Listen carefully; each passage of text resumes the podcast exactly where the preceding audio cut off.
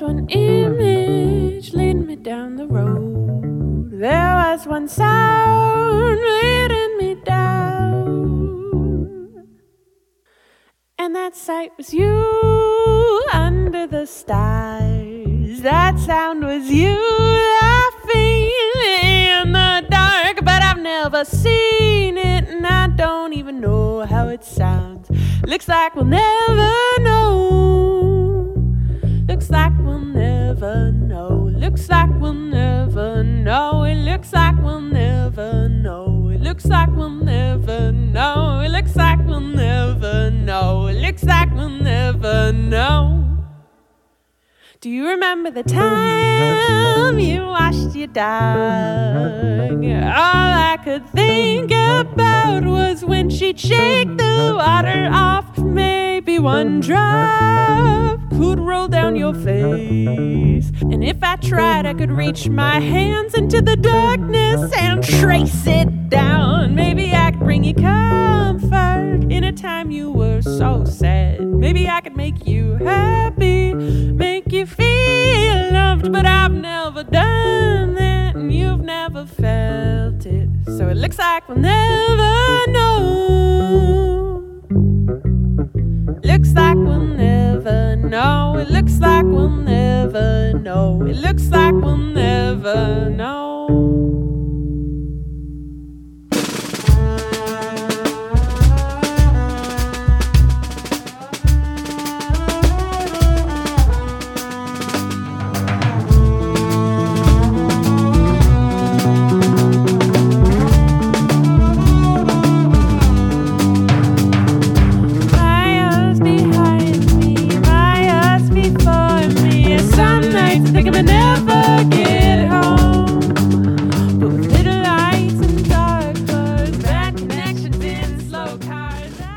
Alrighty, welcome to the very last musical osmosis of the decade, where intelligent dissonant thought still meets melodic euphonious reality.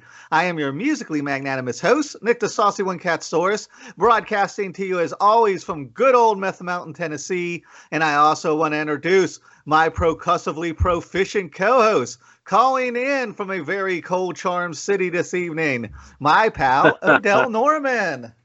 What's going on? What's going on? Last show of the decade. That's it, man. 2019. Did you ever think when we started this in 2015 we'd be talking about the end of the decade? I know it, it's such it's it's such a weird thing to just be talking about it. Period. Like I was uh, talking with somebody at work today, and we were just like, "Wow, you know, tomorrow's it." the end of the decade is tomorrow. So What I affectionately call the outside down decade. And I put Oh, something up goodness the other day, and I was like, if the 1920s were the Warring 20s, what are the 2020s going to be called? um, ugh. we'll see. Well, we'll it'll it'll start off with a bang here. I feel like the you know- only good thing about this year was Baby Yoda. Like the Mandalorian is the only thing to feel happy about this year.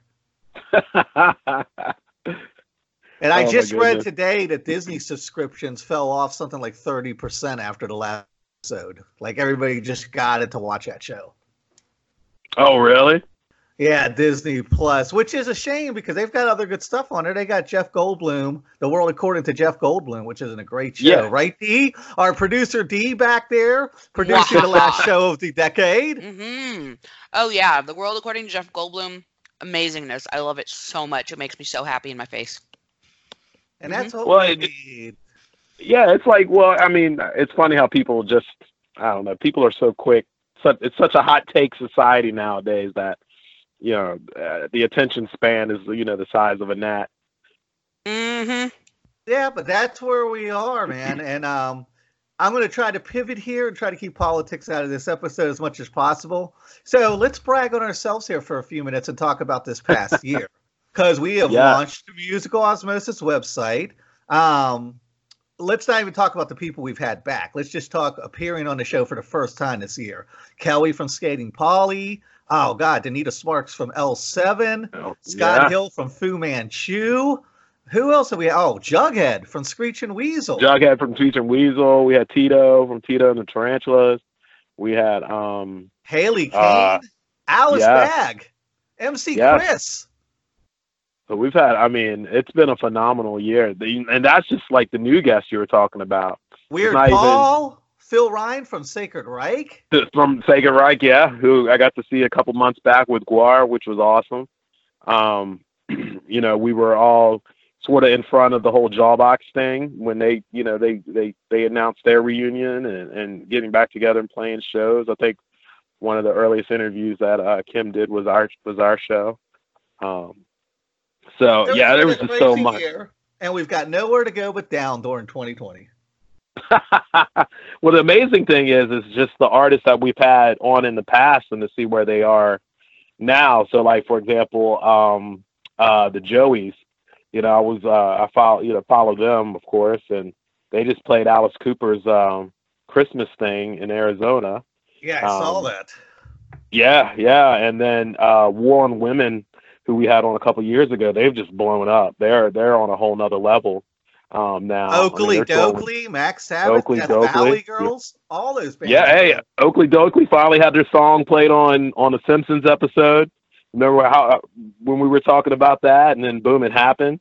I Um, think it happened like three days after we were talking about it, and they didn't even know it was going to happen. We were talking not with at all. Ed and it was like, "Are you guys ever going to be on The Simpsons?" And he's like, "I don't know if he was playing it close to the vest or if he was actually surprised by it, but he's like, you know, maybe one day we don't know." And then that's Sunday. We record on Wednesday, so that's Sunday they were actually on there.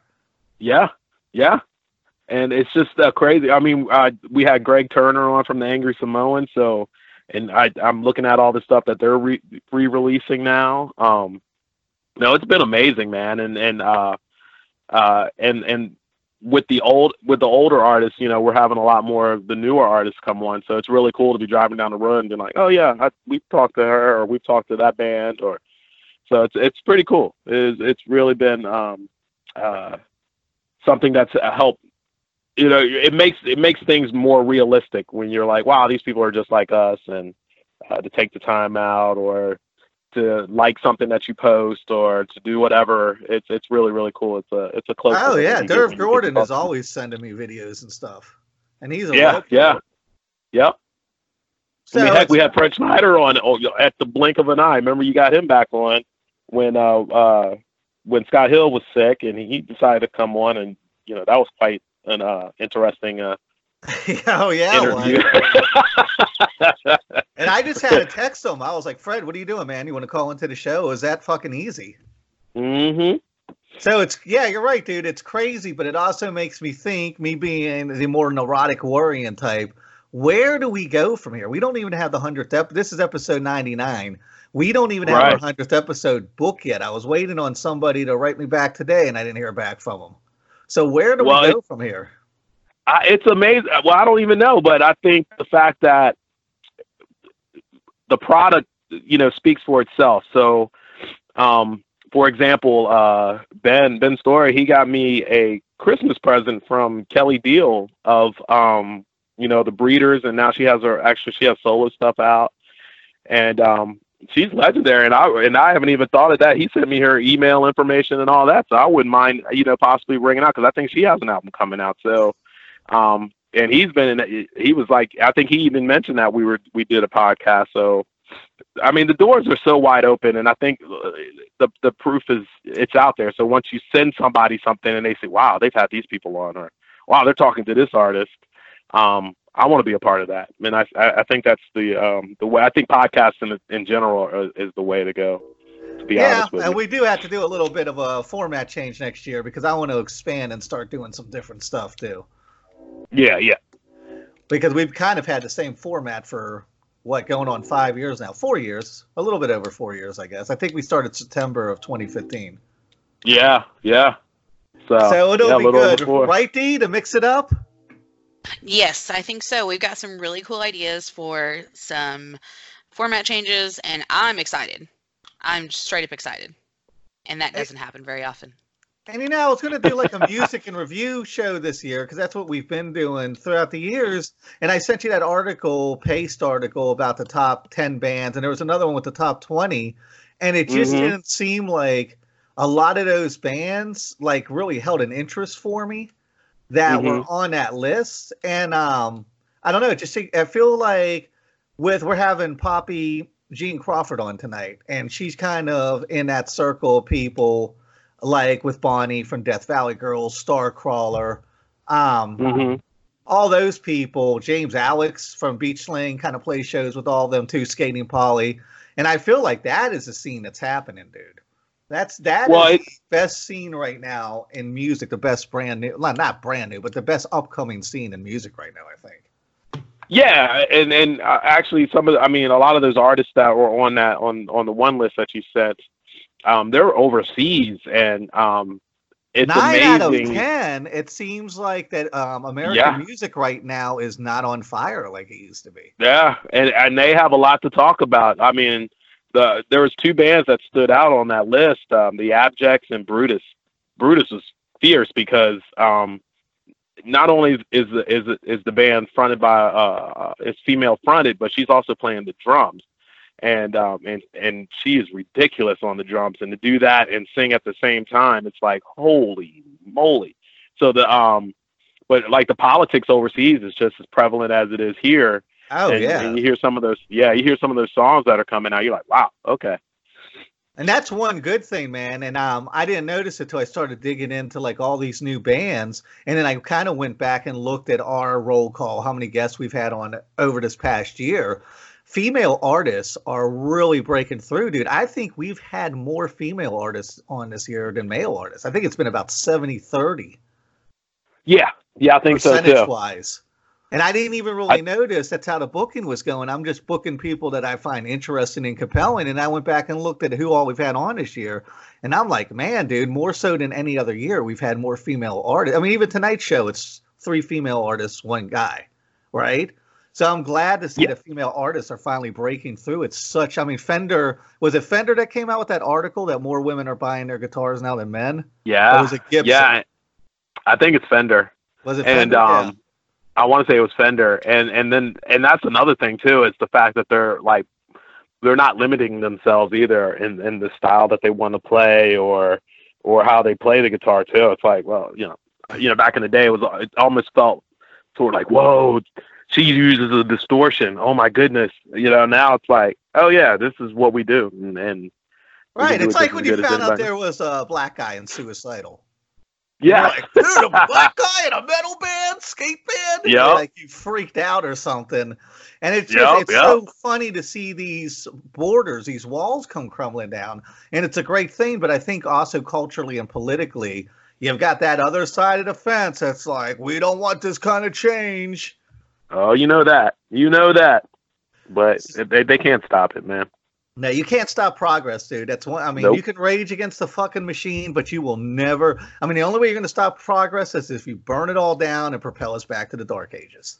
That's it. That's your That only choice. Outside of that, progress is going to keep moving forward. There's too much money to be made and too much innovation and too much of a cultural shift. You're just not going to. I mean, think about it, dude.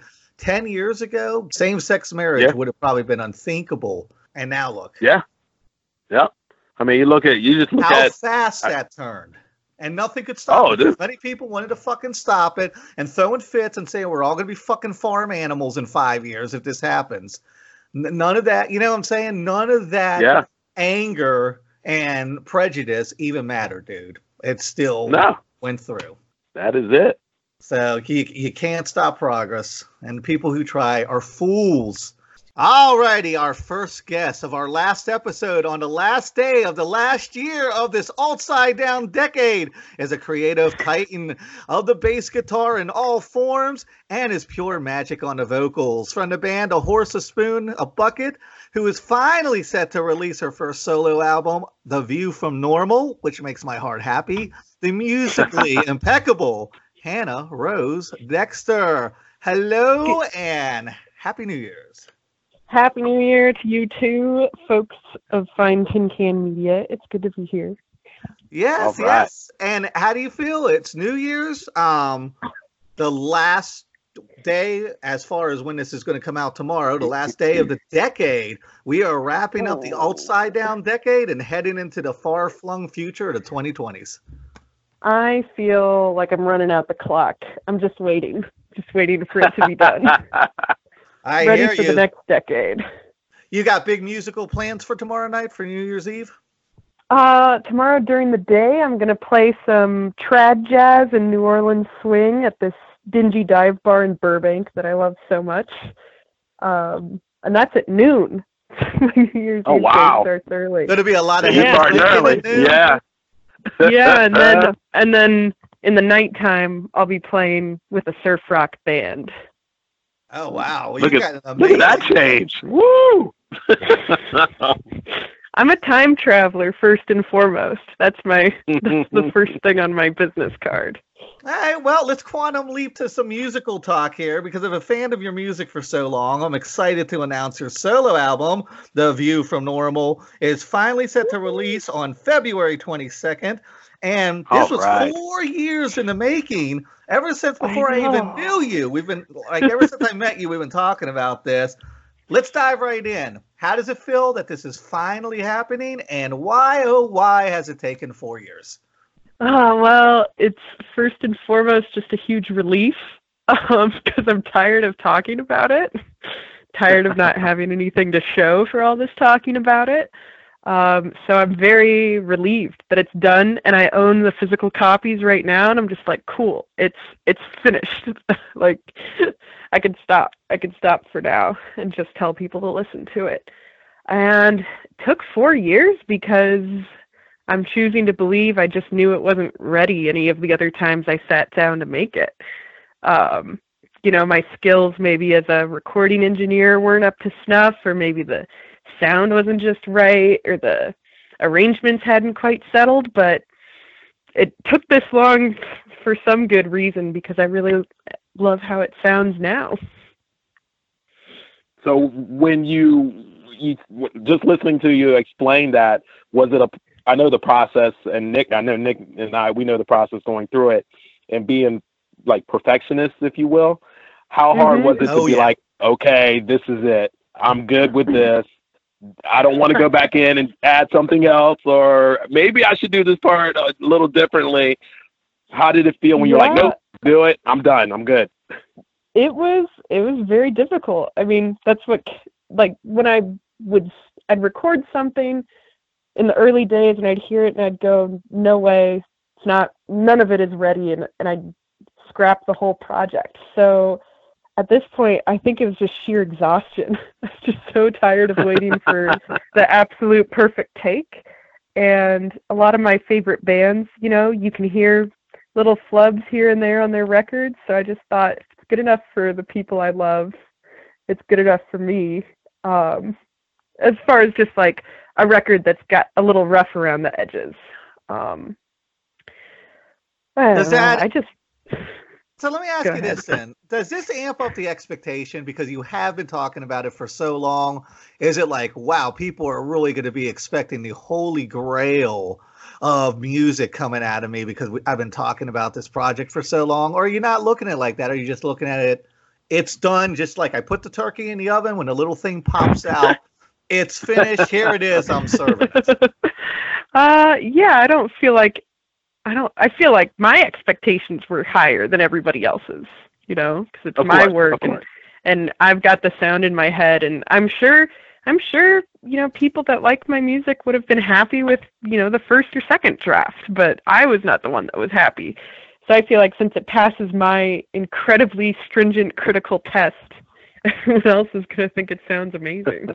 You're like Inspector Nine on the old Fruit of the Loom commercials. Nothing's getting past you unless it's excellent, pristine, or you're not putting your stamp on it. yeah, that's how I feel. That's and that's it's easier. Boy, to- can I it's been relate. easier Let me tell you. yeah, for you know the last 13 years that I've been playing bass, it's always been easier to just be in someone else's group where I'm told not to be critical. Like just do Mm. this. Don't pass any Mhm. judgment about anything else. That's easy. Cool. I can just be responsible, you know, for what what the right musical answer is, and I don't have to think about the others. And that's what made this so hard. Well, let's had to be talk about one. what's incredible about this to me, and I can't believe this. I listened to two tracks, and I'm blown away by this. You recorded this in your closet. It's true. And this Very is true. studio level sounding. I mean, this sounds just as good as the Even Steven album that was done at Face Studio back in 2000. This is Hmm. pristine. How- How are, I mean, is this just trial and error? Because I know you were probably producing this. Yeah. Like, how did how did you get this quality out of a closet? a lot of pillows, uh, and uh, like basically tearing my room apart every single time I'd sit down to do it. You know, I've got a big window and the room is all tiles, so it was just like cover the floor with blankets, take the mattress off the bed and shove it against the wall, like pull everything out of the closet, put it in there, put my amp in there, and I had a very intrinsic blanket fort pillow mat that would surround the mic and the and the amp every time. Um, and and basically, I did that every day for you know off and on for a couple months.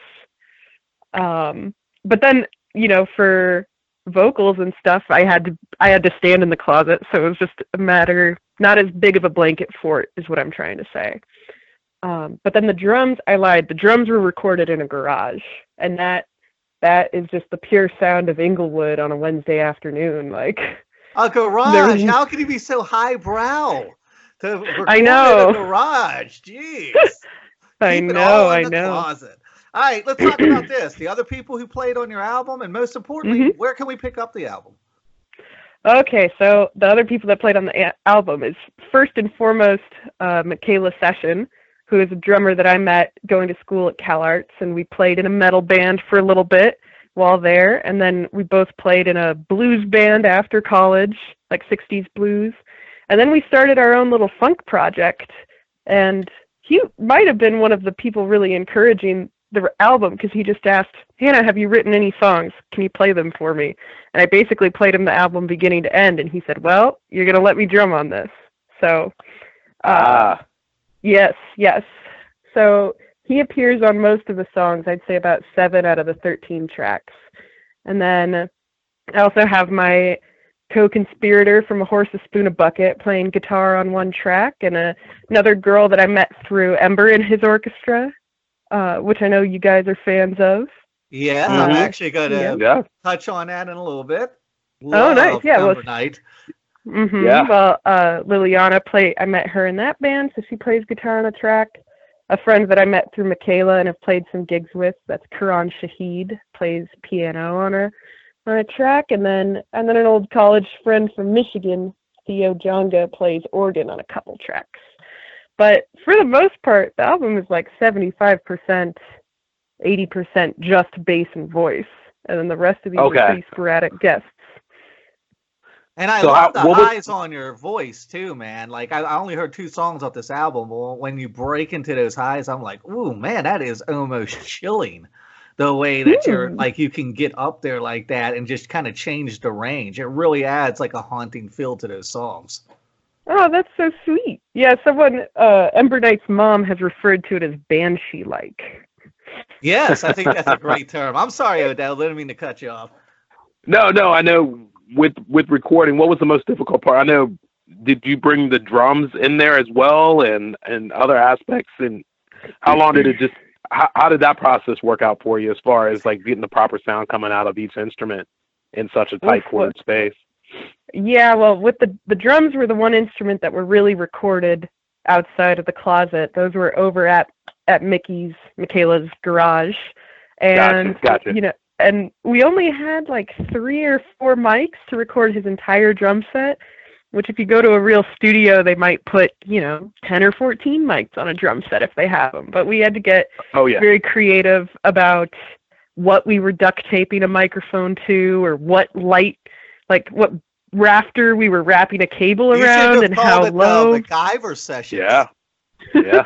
it was totally a MacGyver session and then you know Wednesday was also trash day in his neighborhood so we'd just hear trash can or trash van after trash van and he could hear them better than I would he'd like hold on Hannah we gotta wait and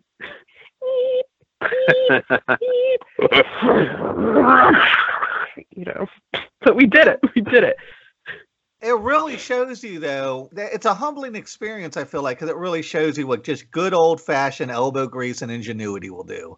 That Oh, this come totally. out sounding like a studio quality album, which I would have never even guessed until you sent me the music and a little synopsis about it. That it Mhm. was just a student, and you could never tell the difference. And this was running on pure, the most important thing you can have, passion and ingenuity. Mhm. Well, that really means a lot that I spoiled the the secret, but I'm glad that it passes your your auditory test. And I will have to say, a, I really shelled out for a good mixer and masterer. and that that helped. There you That go. Oh, There you go. And where can we pick the album up when it comes on sale on the 22nd of February? Well, if you want a physical copy, you're going to buy it through Bandcamp.com.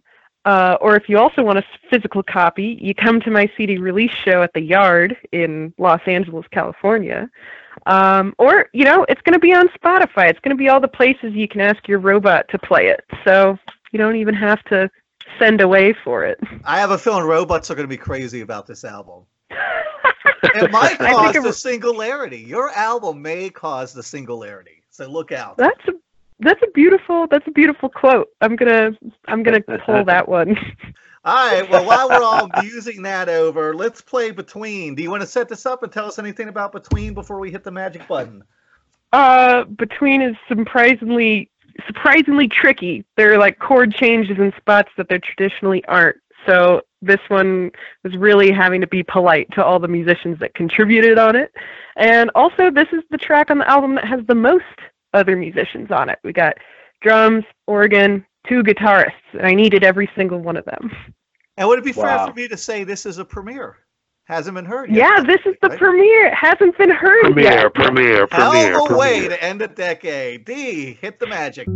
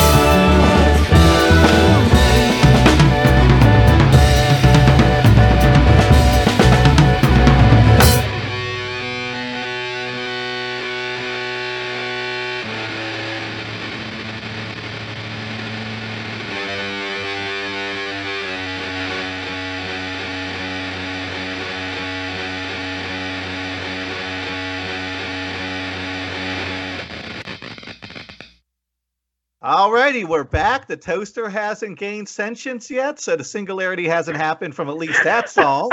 We're all We're alive good, we're and good. well.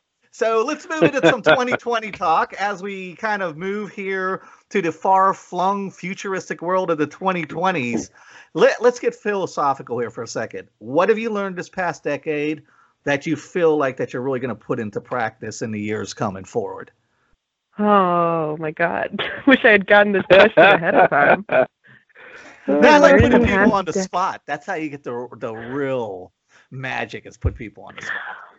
I guess in the last decade, um, I've learned that most of the feelings that I think the world is putting on to me, most of the negative thoughts or concerns, um, are really ones that I'm putting on the world, just as far as judgment and dishonesty are concerned. Like, I worry so much about what other people might have to think about my work or my contributions, but really it's it's just all coming from me and going right back into me. So I'm hoping Mm. 2020 is a 2020 to 2030 is a decade where I just do nothing but but love myself unabashedly as a way to do better and and give harder.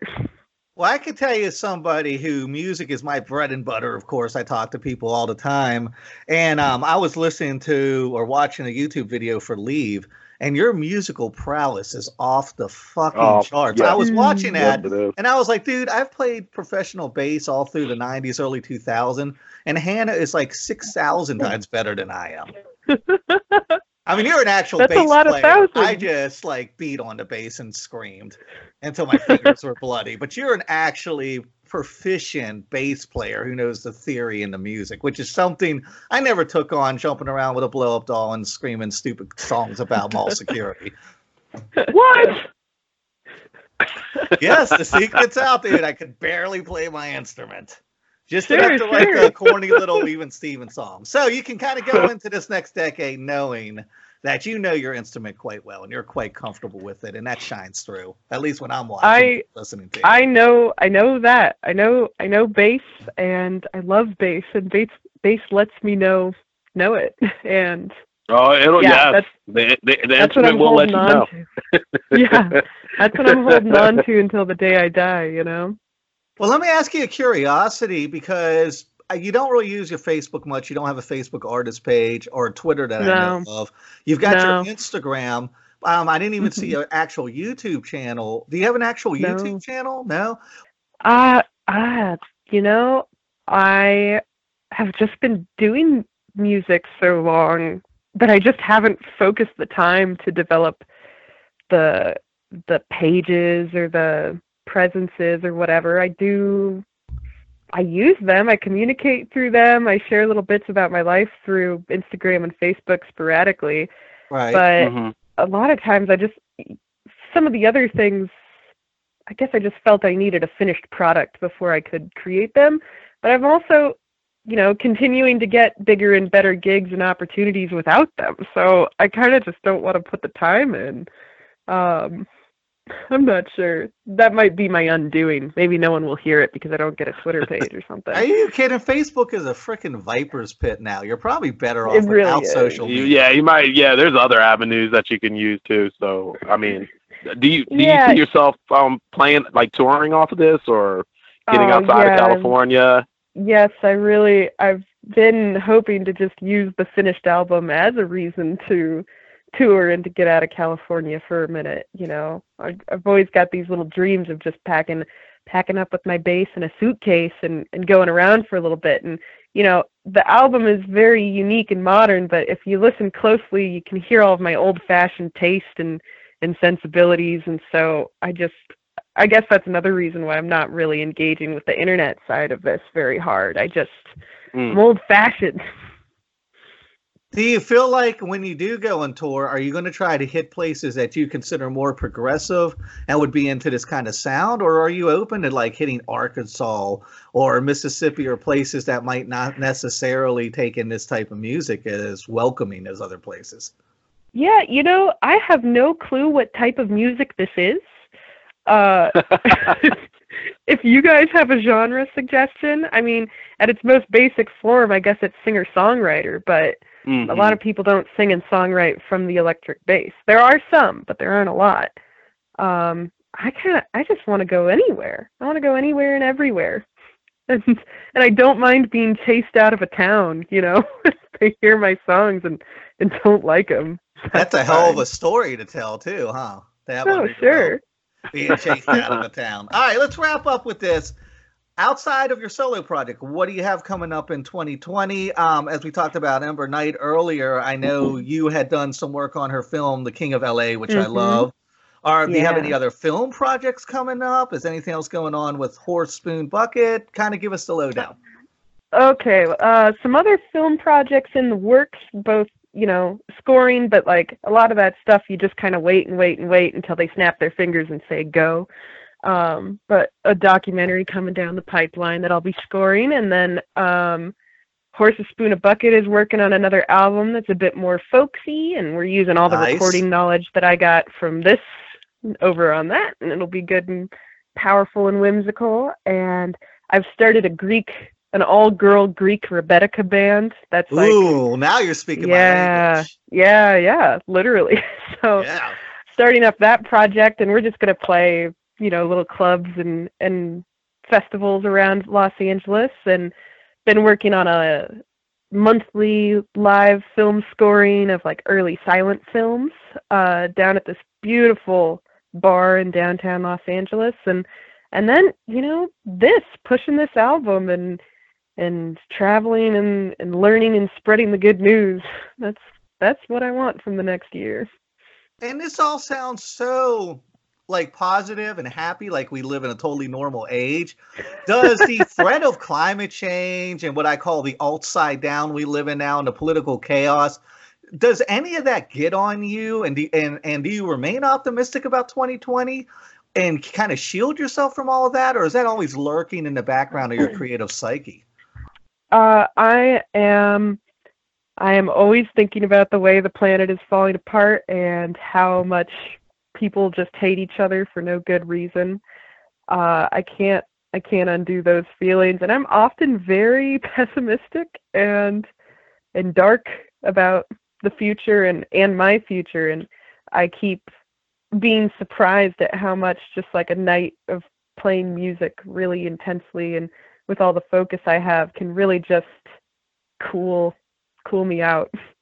Mhm. Um, it helps, even though even though playing live music and as a woman comes with all sorts of you know prejudice and hatred and climate change to get to the gig and back, you know, and Right, right. like it- it's not completely devoid of of problems too but when a set starts and my only job for the next four hours is to play bass uh everything is much easier to deal with But it's creatively mandatory, I feel like. If you watch the Titanic movie, and this was actually true, this part of the movie, the band played as the ship was Yeah. going down.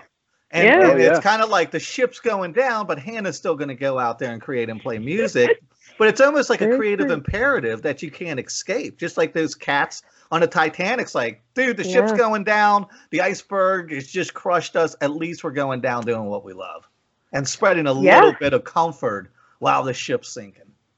Yeah i mean multiple times a week i see the obscene amounts of comfort that live music provides to people and and i wanted to make a solo album and write my own songs for all the times that recorded music has given me huge Mhm. comfort and understanding so you know i do it for me because it's just like a good gig and a good performance can completely elate me for days and then i do it for others because live music is medicinal and and every note that gets played in the community makes that community a brighter place. So it just feels like the thing I can contribute. Well, to um, kind of quote Bill and Ted, who that sequel's coming out very soon. That Oh, was the yeah, most yeah. excellent place to end. So tell everybody where we can find you, and also thank you so much. This is our last show. This is a Yes. milestone, episode Mm. 99, and our last show of the decade. I could not Oh appreciate you more. Oh well, it was a total honor to be to be on the show again and to be on in such a such a hollowed slot like that. Um, okay, you'll find you'll find me. The best place is on Instagram. The most interesting place is on Instagram. The singles are coming out on Bandcamp slowly but surely, and The album will be sitting in the Google machine whenever you want to hear it after February. Right on, right on. All All right. right. Well, I hope you have a great 2020. I'm sure we'll have you back on 2020. I don't think I ever go more than like three months without you making some kind of appearance on here. it's good to be in the community. All righty, Hannah. You have a great New Year's. Hey, Thank take you, care. you guys too. Goodbye. All righty. We are going to get Graf Holzfeuer in here in just a few minutes. And now a word from our sponsor.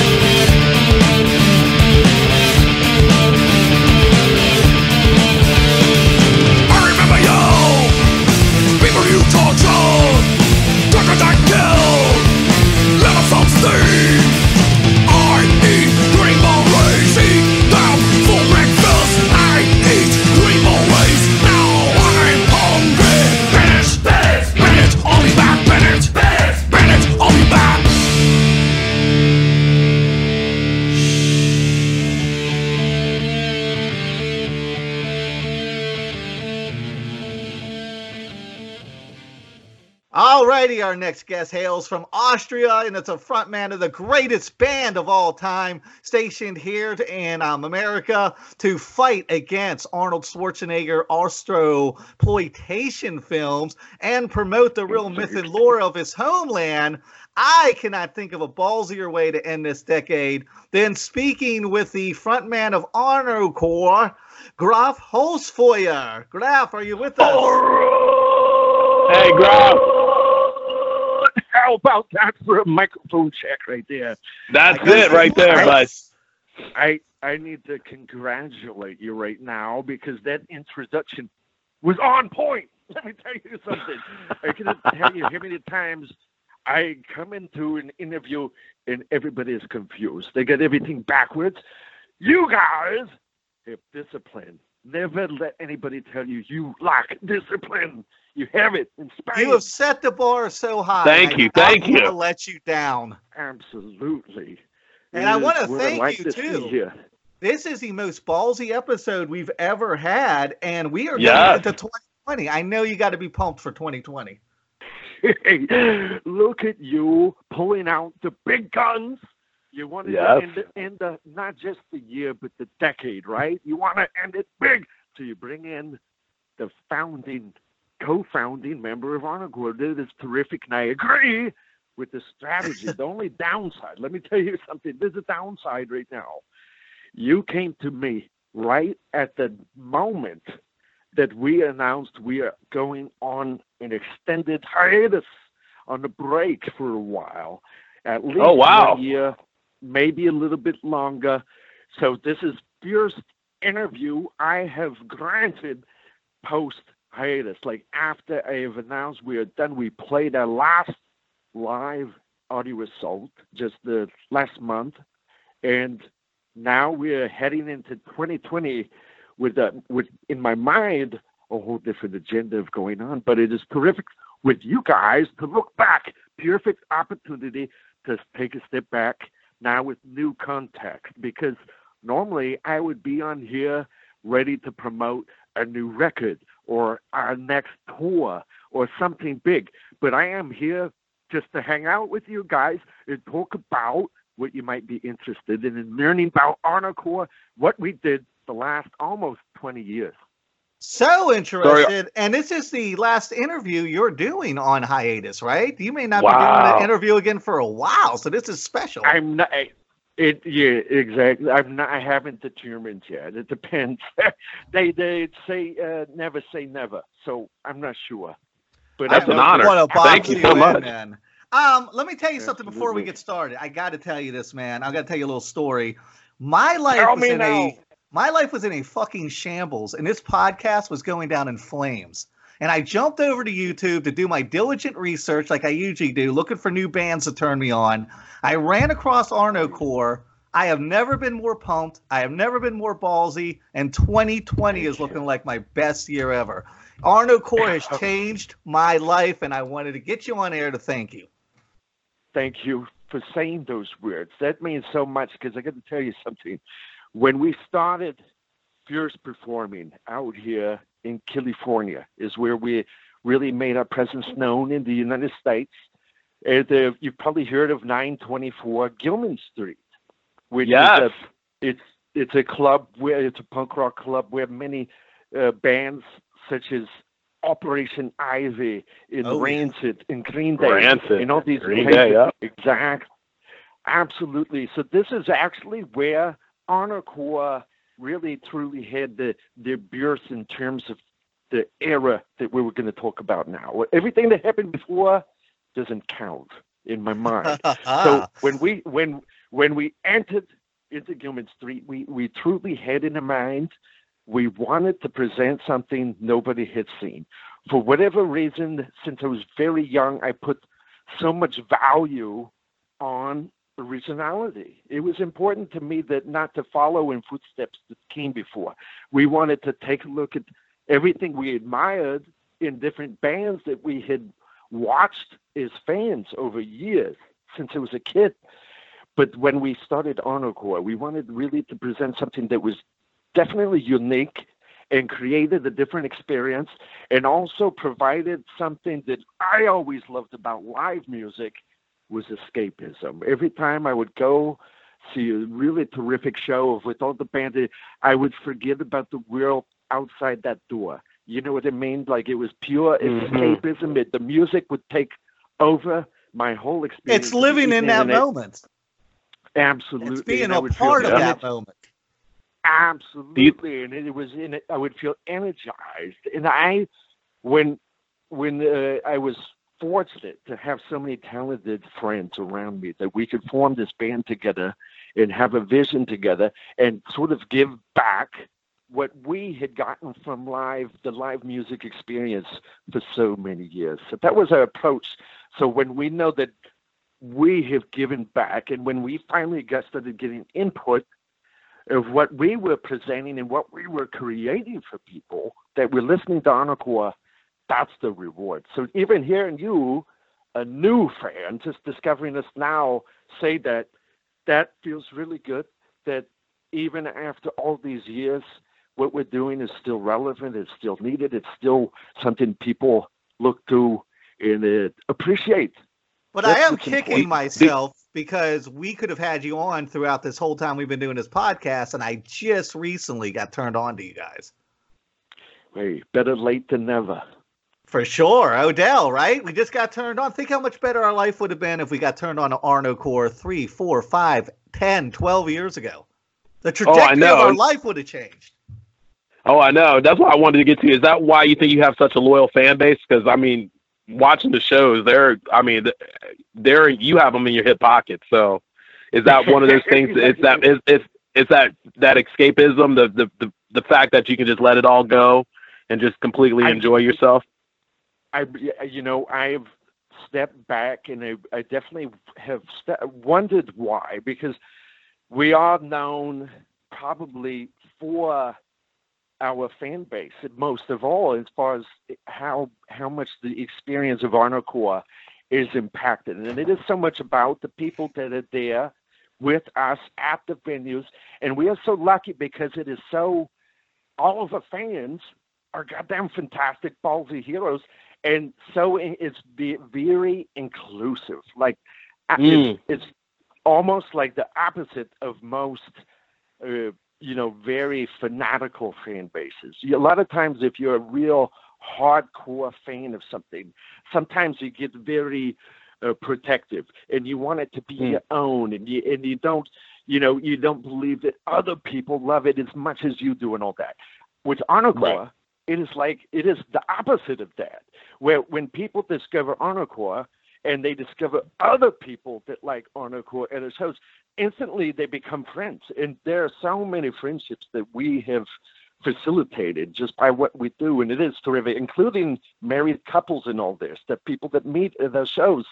And what is terrific because sometimes people will look at the videos and go, "Whoa, what is going on? That is so intense." But as soon as you are brought to a show, you'll realize that all those people that maybe even have been going to Arnocorps for 10 years, if they see somebody new show up and they're kind of wondering, hey, what's this all about? They'll put their arm around you. They'll say, come on, let me tell you, let's party. You could be part of our rescue team tonight. And but I cannot, and I cannot even tell you why that happened because it wasn't necessarily something we were deliberately doing. All we we would just naturally we would do what we do on stage. I think it comes across that all of us on stage in the band, our we're best of friends, and we have been for Well, that's great. 20 for even before the band started like 15 years and now we've been doing it almost 20 now so you could do the math we've you know Yeah. it goes back to childhood and i think that comes across and also the fact that it, it, we were aware that when we from the time we first got on stage we we always wore a uniform right we would dress like Mhm. commandos, right? And then even Yeah. in that first year, we started putting on the face paint and all that.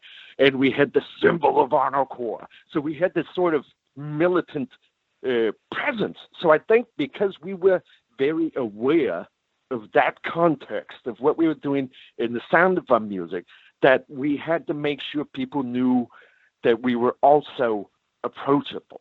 So our sort of strategy there to make sure people knew that we were a rescue team, not assassins, is rather than being uh, up on stage and kind of building ourselves up, we very quickly learned that it would pay off quick to build up the crowd. So we're always in there, even before we would perform, we would go around the crowd, introduce ourselves, meet everybody, find out what your name is, and then uh, compliment them. Like, you know, I would handshake somebody. Whoa, that grip right there. Look at those biceps. And we, we quickly we realized that this is about empowerment, right? And so Yeah. that would, and instantly that is what people in the crowd would do with each other. They would see with Arnocorps how we treat them, and then they would treat their neighbor that way. So it was quick to spread that this is a thing of positivity, having a good time, and it's empowerment, it's inspiration, and absolutely because of all that, very much my value of what I look for in live music, escapism, because what are you trying to escape is negativity, right? All the bad stuff we have to deal with in the world. So if we can provide, even for one evening, this place that is pure, concentrated positivity and pump, where everybody is bolstering, you know, building each other up and, uh, you know, encouraging each other. I have received so many ballsy messages. People will write us letters and talk about how, for example, we helped them gain the confidence to land a new new job and all that, or get Oh, the confidence uh, to, to propose to the wife or something, or somebody else. I mean, If I ever look for another job, I'm actually going to write I'm ballsy under special skills. Exactly, absolutely. you should do that. And, and before before the interview, definitely listen to the song a few times. And Oh you yeah, know got to get pumped in the parking lot before the interview. That way you can nail it.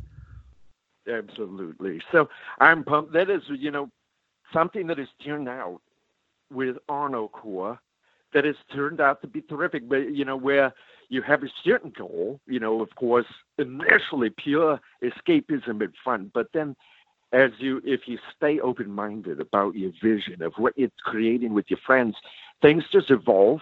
And the way Arnocorps evolved, I could not have mapped it out and planned it better. It is terrific. And I am pumped. Come on. Ah, well, hey, no let's do this because this is more of a legacy show, retrospective show than a promotional show for something that's coming out. Tell us something Right. that the hardcore fans don't know. Let's do a deep dive into Austria and what you were doing before Arnocorps and what Yeah. the catalyst was to fight against Austro exploitation in America. Hey, Yeah. Let me tell you something. So I will all have to tell you something. If we really want to talk about something no one's heard, because I actually have talked about that a little bit. Uh, I told the exploits of uh, yearly when I was in the Vienna Boys Choir and how it was a bunch of fucking choir boys compared to me. I had to get out of that whole style of music. And then people have also heard that the it's be, become almost mythologized, my history. But I thought if we wanted to talk about something that Arnocorps fans have never heard about, a lot of times people ask me, have I met our nemesis? This guy, the Arnold Schwarzenegger. People all the time want to know what have our encounters with that guy been like, and what is the what's going on in that. So, how would you like to hear those stories, Satya? That was actually next up on That my would- list. I absolutely want to hear what No! Arnold thinks of you guys and what kind of um, interactions you've had with Mr. Schwarzenegger. Exactly. Well, let me tell you. So, I'll admit some things here. First of all, you can imagine for me coming from Austria and seeing what I perceived was a man uh, exploiting, bastardizing, and selling out the culture of uh, of the Alpine communities of Austria. That was my perception. He is selling out the fantastic heroic tales, right? I mean, these Mhm. stories passed down generations empires in the alpine communities, right? These are stories to empower, right? These are stories that inspire people to do their own heroic deeds and go on their own heroic adventures. So we all know these are powerful, right? Everyone knows the underlying heroic journey tale is powerful. In what other way have people been more inspired through the years? So I saw it when uh, this guy is out there in California making these movie films, big blockbusters and all this, like the Total Recall and Predator Mm. and Running Man and all that, and giving no credit to back home. The Al- what about the Alpine people that have been passing this down for generations, right?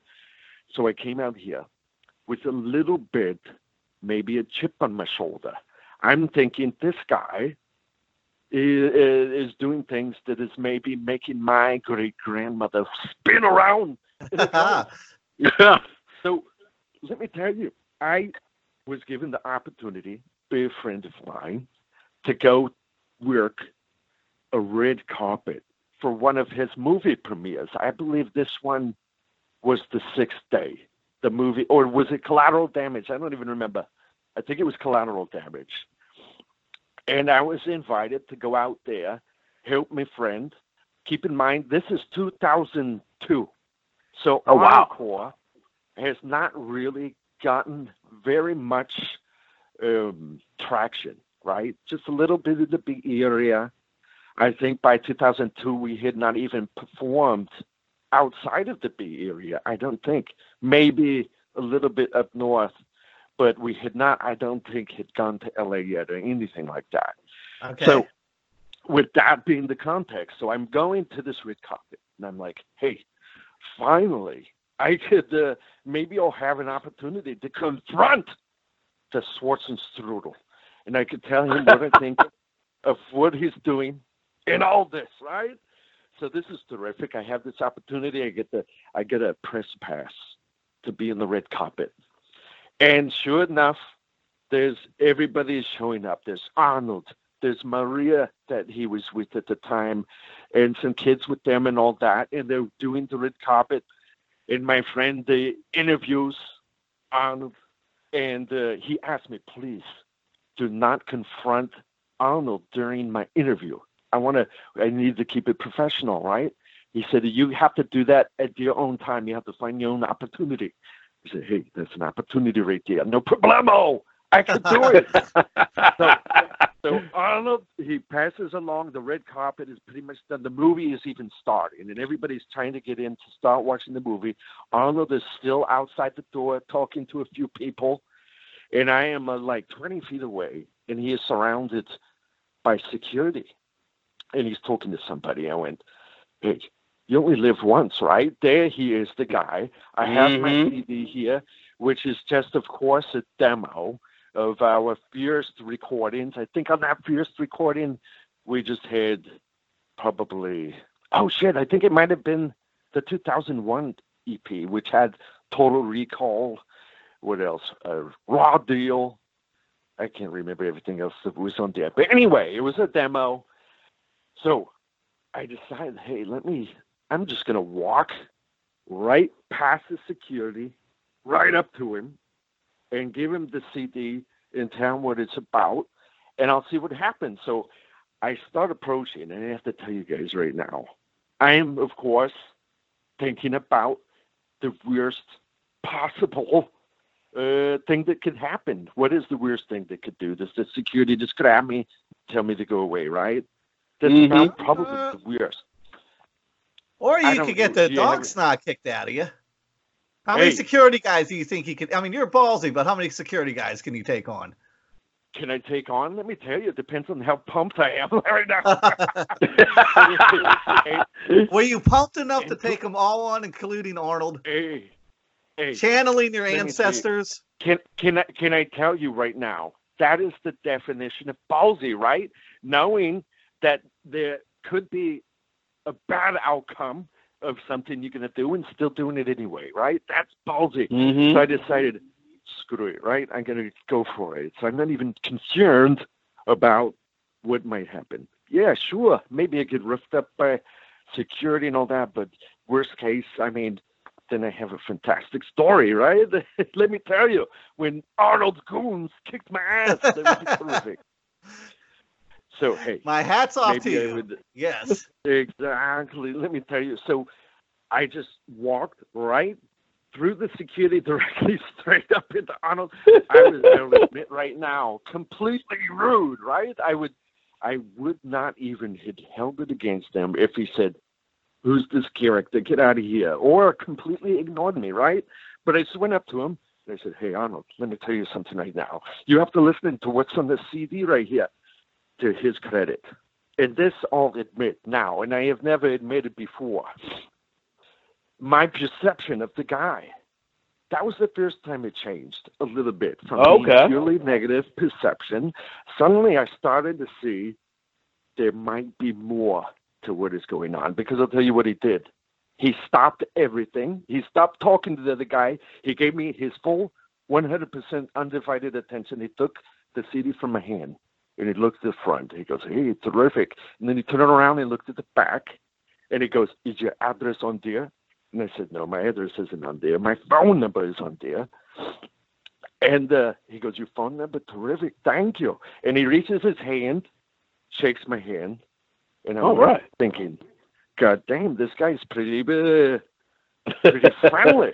I did not expect him to be so nice to this guy who is so rude right now. So I, it, and then it was, I was taken aback. I'll tell you, I, I was so prepared for the confrontation. I was so prepared to say, Arnold, come on, what are you doing? You've sold back. You've sold out all the ancient lore of a homeland to create movies and to build yourself up, to depict yourself as the hero. I know what you're doing. You were going to rise to power. One day you're going to get in politics because keep in mind, this was a year before. Ah. But I was so Ah, that's right. I was so taken aback. He was so friendly and nice. I figured, you know what? I'll let him listen to the CD on his own time and figure it out himself. Come on, all right. and then later, so then he goes in the movie, and afterward, they come out. Everybody's coming out. The limousines are coming to pick everybody up, and I saw, and I got to thinking, I don't know if Arnold is going to remember that he hears that CD in there, or if he'll throw it away. I don't know what's going to happen. So I happened to see Maria, Maria Shriver, and she is outside of the movie after the movie. And I go up to her and I said, Hey, Maria, come on, let me tell you something. I have this terrific CD right here that has the musical interpretations of the original tales that your husband is making movies about. And her reaction was a little bit different. She takes two tiny steps backwards. she is thinking, Who is this loony?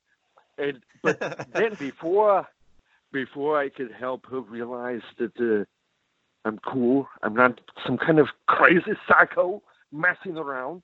Before I had the opportunity to do anything, a young man, uh, like a teenager, maybe even younger, I don't know, like 12, maybe early teens, and he, this kid runs up and he goes, "Oh, Arnocorps, those guys are fantastic!" And I'm like, "Hey, Oh, you know, awesome. yeah." And he goes, "You're an Arnocorps," and I said, "Exactly." Let me. That tell sounds you, like a I'm the very singer of ballsy kid. That's yeah, awesome. Exactly right. I couldn't believe it because at that time we had not even toured that much uh, in the Bay Area, we definitely had internet presence. Though we had started getting known on the internet pretty early. So this kid, and then he takes the CD and walks away, and I'm like, my reaction initially is like, that son of a bitch, he just took the CD from Maria. what is he doing? And then the limo comes along, Olive gets in, Mar- Maria gets in, and then the kid gets in with him. So oh snap! it was, yeah, exactly. So it was either, I don't know if it was their son, maybe at the time. I mean, that was, I would have to do the research. Back then in 2002, no one really knew much about their family and all that. So I'm not sure how Right. old they were back then. Of course, now everybody knows about his kids. Uh, there's Yes. Patrick now acting, and the other one is I don't know what he's doing, and then the one with the housekeeper who is getting into bodybuilding now.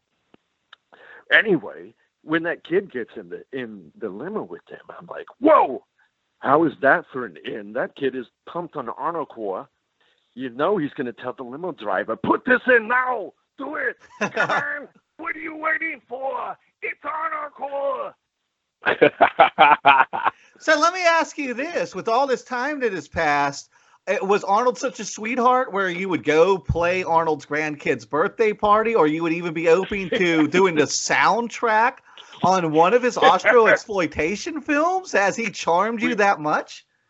Not that much. Let me tell you, it, it only it was just a little hint that maybe there's more to the story. For example, maybe it is not Arnold who is exploiting all this. Maybe he is also the victim here. Maybe he is being put up to it, right? Maybe there's more to the story where he is more of a pawn, right? Of the Hollywood media machine, of the moguls and all that. I'm Right. not sure. I have not determined yet. Arnold is that. So we still fight osteoplantation, but I don't put as much pressure on Schwarzenstudio himself. What do you think I about him getting? What do you think about him getting back into movies and stuff now? That um, each one of these movies he has made post Governor, these absolutely belong to the Alpine communities. This is where they originated from. So you better believe Arnocorps must restore integrity to these stories. These stories, such as uh, Escape Plan, right? Um, the Last Stand, all Mhm. these movie films, they need to be retold through music. You need to hear these stories the way they were meant to be told through music, right? And that's what when Arnocorps returns in a whenever that is, it might be two years, might be five years. I don't know, but when we do return, that is what we're going to do. We're going to take back all of the ancient lore that he has bastardized uh, more recently. So we're including the Expendables right there. But let's yeah. talk Back to your about that though. Let me jump in right here because with the world in so much fucking chaos and turmoil right now, it seems like we need Right. Arnocorps more than ever. Yet you God guys are going on indefinite hiatus. Why, Holsfjord? Why are you doing this to us? this is before I answer that, I want to skip back to a question you hit early, earlier about playing parties. Um, we were invited to play, to perform, to do an audio assault at the after party for the Terminator 3 premiere.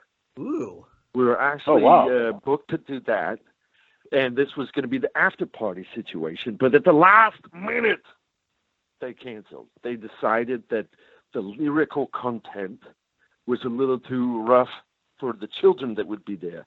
They wanted more family uh, live band that would be a little more. Are you telling me Arnocorps was too ballsy for an Arnold centric event? exactly. Can you believe that? Oh man, Unbelievable! by irony. You are a victim There of you go. irony, Holst.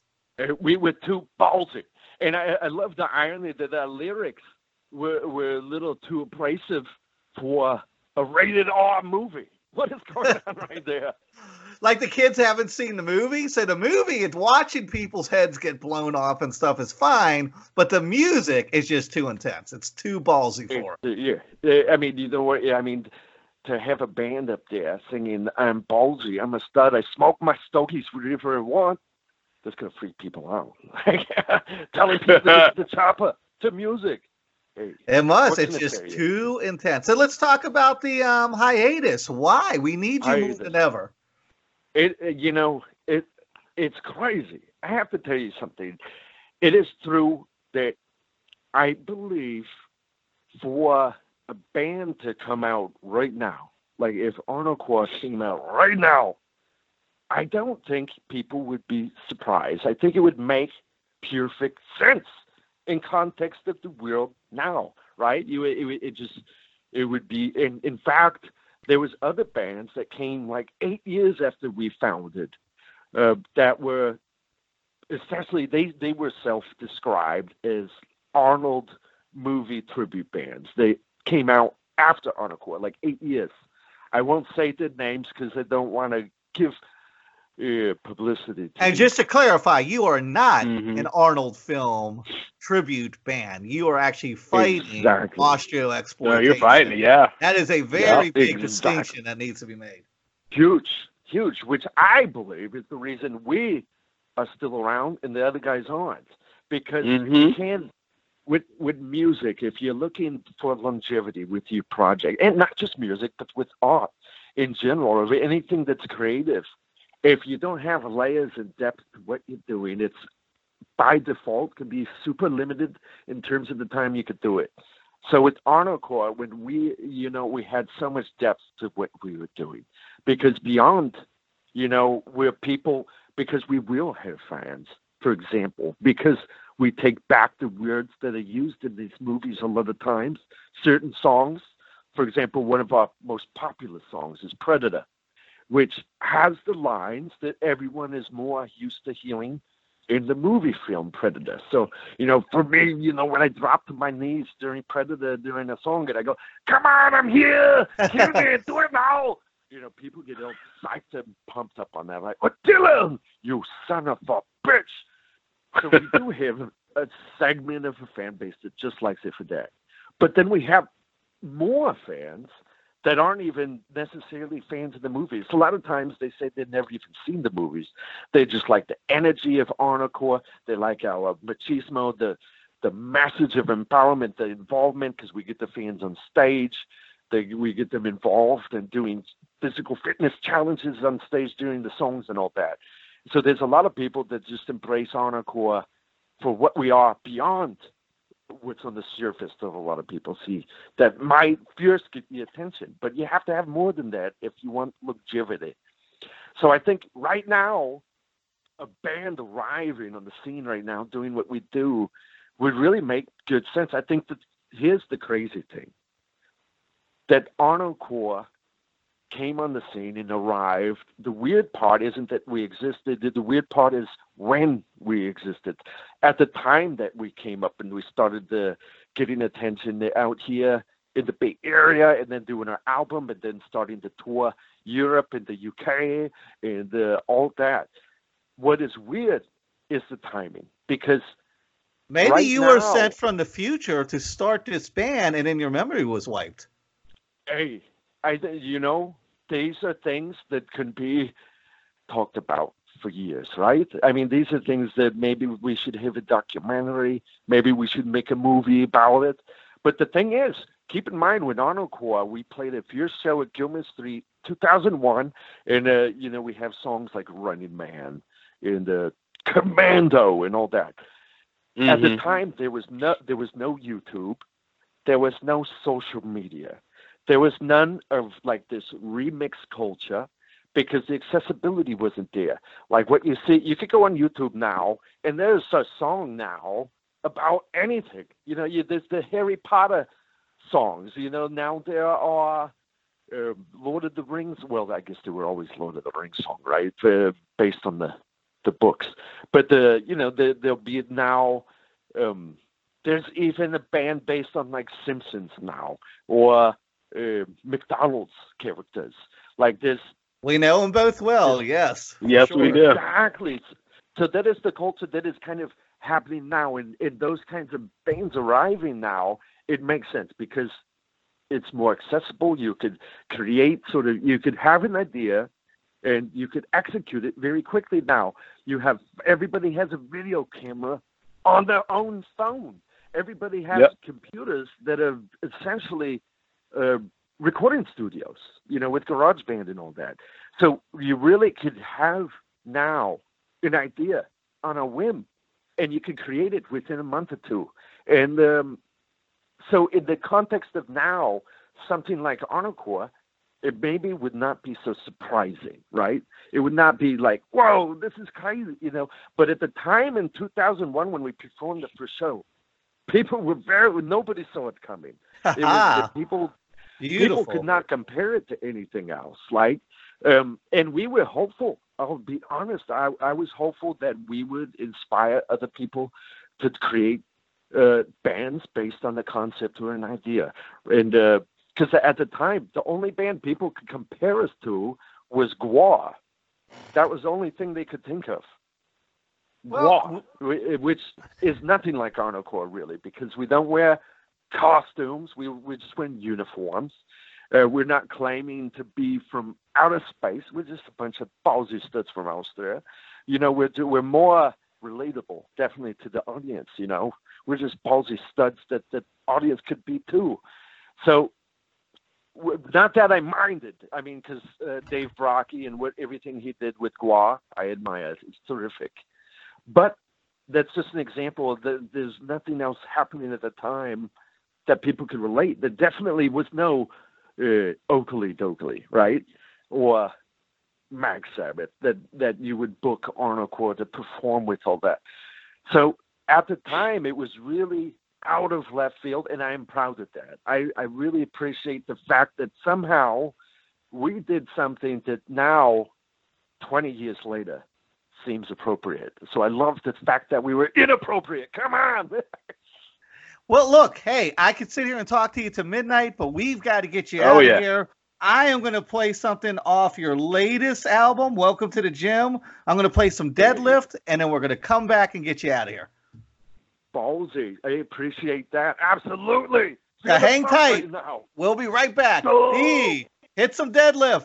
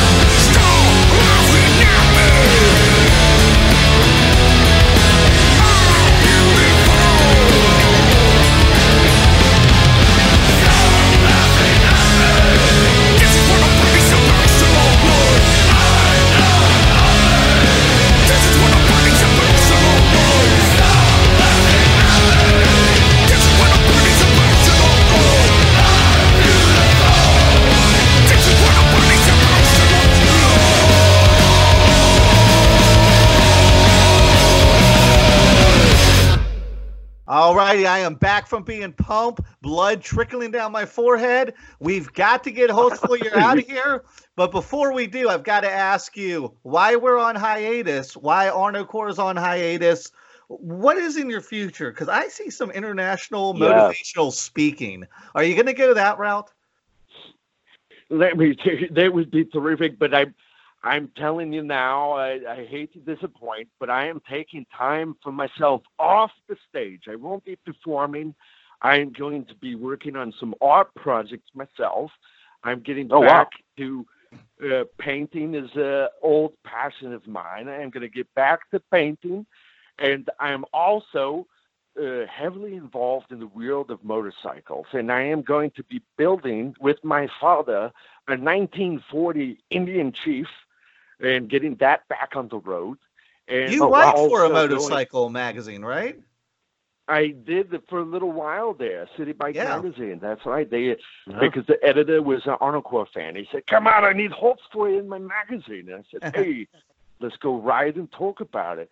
So now I'm taking some time to take care of a lot of projects that I just simply could not have time because Arnocorps was all consuming. It took over my life for uh, 19, well, close to 20 years if you include the first year of just uh, writing music, rehearsing, and all that.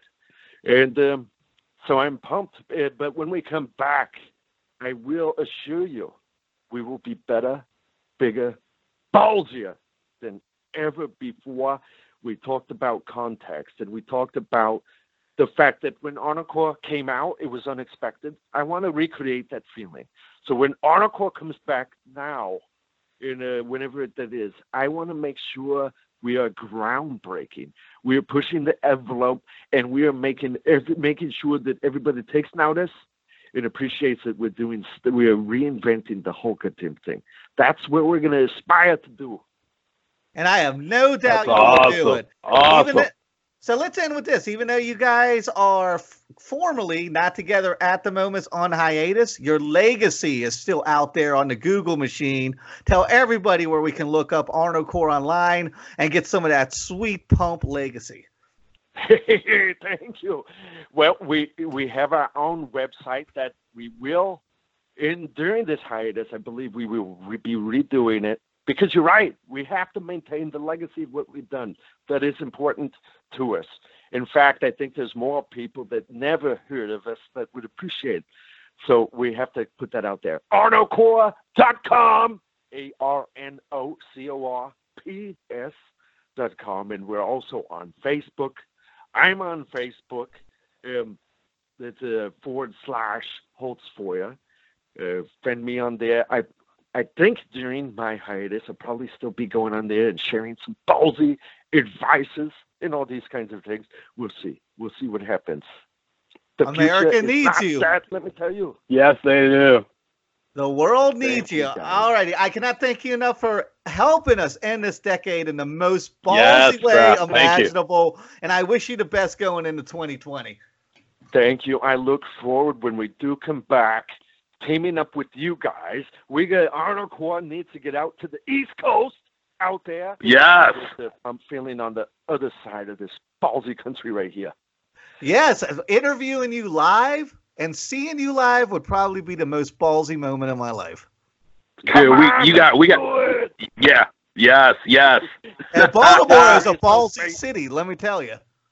Yes it is. I can wait. We- We'll make it happen, guys. Appreciate your support, your enthusiasm. You got me excited that we will absolutely get our asses back out there for the people.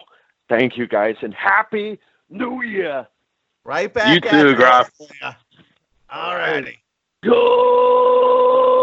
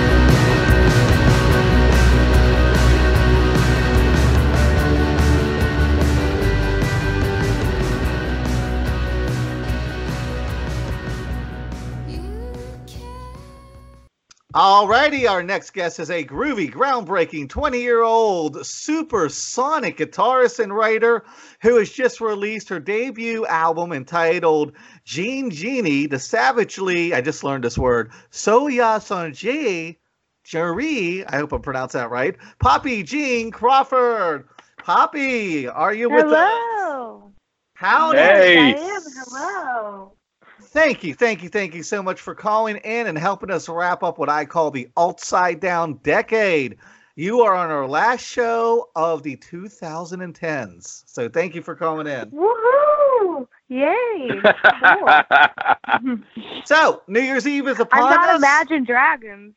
Oh, yeah, well, we'll have uh, about I that. love that. much- Really? I'd much rather talk to Poppy than Imagine Dragons. But then I love them again. I'm a little bit more piss and vinegar and underground. Oh wow! Diaz, oh, so- thank you. So, hey, let's talk New Year's Eve. Um, New Year's Eve is nipping at our heels. It's the end of the decade. What does Poppy Jean Crawford have planned for New Year's Eve? Um, I don't know. I might go see um, uh, Escapism. You know, Ian Svenonius and our friend Allie, who's in the band too, and then also opening is Crush, the band. You know, uh, members of the Black Lips at Harvard and Stone. yeah. that's what I might do. I don't know. So, no shows lined up then. You're not playing tomorrow night. Oh, oh, New Year's, like like January. What's happening? No, New Year's Eve, tomorrow night. Are you actually performing or Oh. are you just kind of having a relaxed evening? Oh no, I'm not gonna perform. I'm gonna just hang out. I might not do anything, but I'll try. But I am playing a show um on January third at the Smell. It's their 22nd anniversary. I So saw that I today. New Year's show. So, you must Yeah, be pretty damn awesome. excited about that because I know I had read in that post you put up that you kind of got your start in some ways there. Working oh yeah, concessions used and stuff. go. Yeah, you, that was my first. I think I was 15 or 14, and I had. It's like, you know, my mom took me there and like waited in the parking lot, and I like went and hung out, and I just thought I was so cool, you know, working at the smell. And I remember seeing like Cherry Glazerr play one of their anniversary shows, and just and then wondering like, why am I not getting to play? And it's like because you weren't good enough already, but you know, but now I am. So So is it surreal? Like, how is it processing this success at such a young age? Because you have a success level that a lot of people work years and years to get, especially out on the West Coast. There's so much competition. Well, thank you for saying that. I don't necessarily feel like super successful, but then sometimes I have moments where I'm like, wow, like look where I am compared to where I was. And it is, you know, I'm growing and I'm doing better and better every year. So it's I don't know, it's exciting, but it's just, you know, a push and pull. Like I'm not good enough. I'm doing amazing. It's like, you know, up and down. So Oh, I know that feeling, right, Odell? We're musicians. We Yeah. what that's like. Yeah, well, we know that. Yeah, It's never. It's uh, you. I always, I always tell like I have um, three little ones, and and and and they're the oldest is ten, and the youngest is uh, four. So my ten year old, he's starting to play guitar, and I'm always he's always uh, like, oh, I can't get this, or it it sounds okay, but I think I can do a little bit better. I'm like, son, just get used to being your own worst critic. You're going to judge yourself harder than Mhm. anybody else does. So if you feel capable and successful what you do, most likely some everybody else will. And on on on that Mhm. note, how you were talking about success and and where you but you're signed to Danger Mouse's label. How did that go about? Because that's he's like a hero of mine. Well, he's awesome. I actually met him for the first time last month.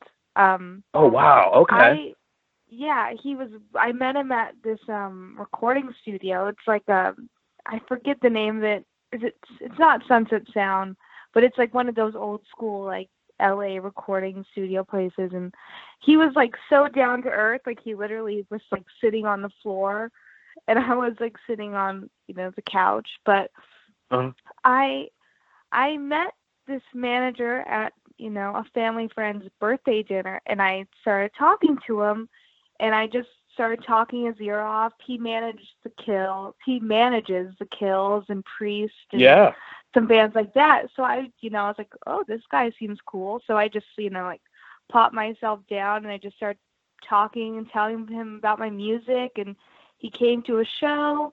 You know, we met, and he he was into it, but I didn't really have like any new material. So then I I went and I pro- I did an, um, an EP with this producer called um, named Paige Stark, and so we did a five song EP, and I was really proud of it. So I sent it to him, and I was like, I just sent it to him, not knowing what to expect. And then we had a meeting, and he's like, Well, I played it for Danger Mouse, and he wants to put it on his, you know, his label. And I was like, Okay, Wow. so you know.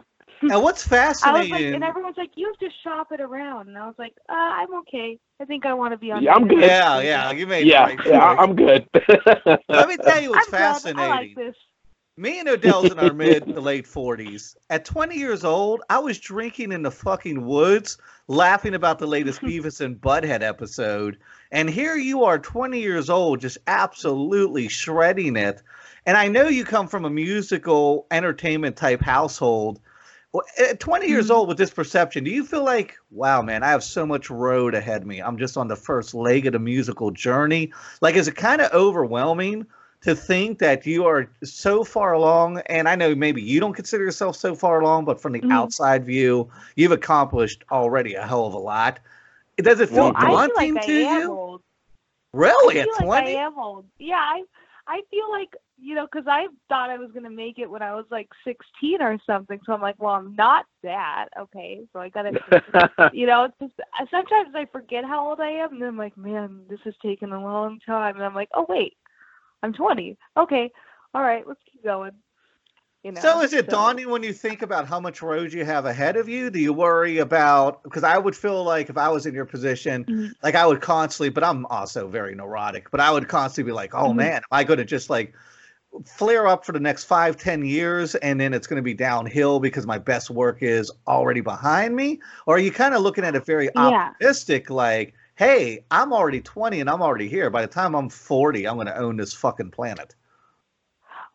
Well, I would like to think that by the time I'm 40, I'm gonna own the fucking planet, but um, but um i it's kind of both like what i said before. It's like i sometimes i feel like oh i am i ever going to write a great song like that again? Am i ever going to but then you know yeah sometimes like wow this is just the beginning of this journey i have like a very um i'm obsessed with number 26 so i believe that's going to be the year where i'm going to feel like my ultimate uh success That's know, weird but too, yeah. because a lot of the greats die at 27. Hendrix, Brad Nowell from Sublime, Jim Morrison, Joplin, Shannon um, from Blind Melon. Like a lot of cats check out at 27. Well, no, I'm not. I'm not twenty. Like this is twenty six. So what I That's what I'm what saying. was So you got to blow up big. I mean, these numbers are significant sometimes. I think Well, but well, okay. I can tell you a long story. I don't know if you want to hear it. we can tell you. absolutely love long stories. Hit us. yes. Okay, so when I was 16, you know, I had started making music and, you know, I don't know, smoking weed or whatever. And and Charles Manson would like, you know, call our house and stuff cuz my mom's boyfriend was pen pals with him. So he would like And was that Perry Farrell? So I No, no, no. Because wasn't your him. mom boyfriend? No, I don't okay, I thought your mom mom dated Perry Farrell or something. he- she did a long time ago, but that's Oh, before I was born. All right, I'm sorry. yeah, sorry. that. no, no, I don't. I don't know him. I ran into. Oh well, I guess some one of them ties into the story. So, but but anyway, so he would call, so I became interested. So I read Helter Skelter, and then I, you know, really loved Sharon Tate. And before I started reading that, all the guys that I was sleeping with were all 26. So I was obsessed with the number 26.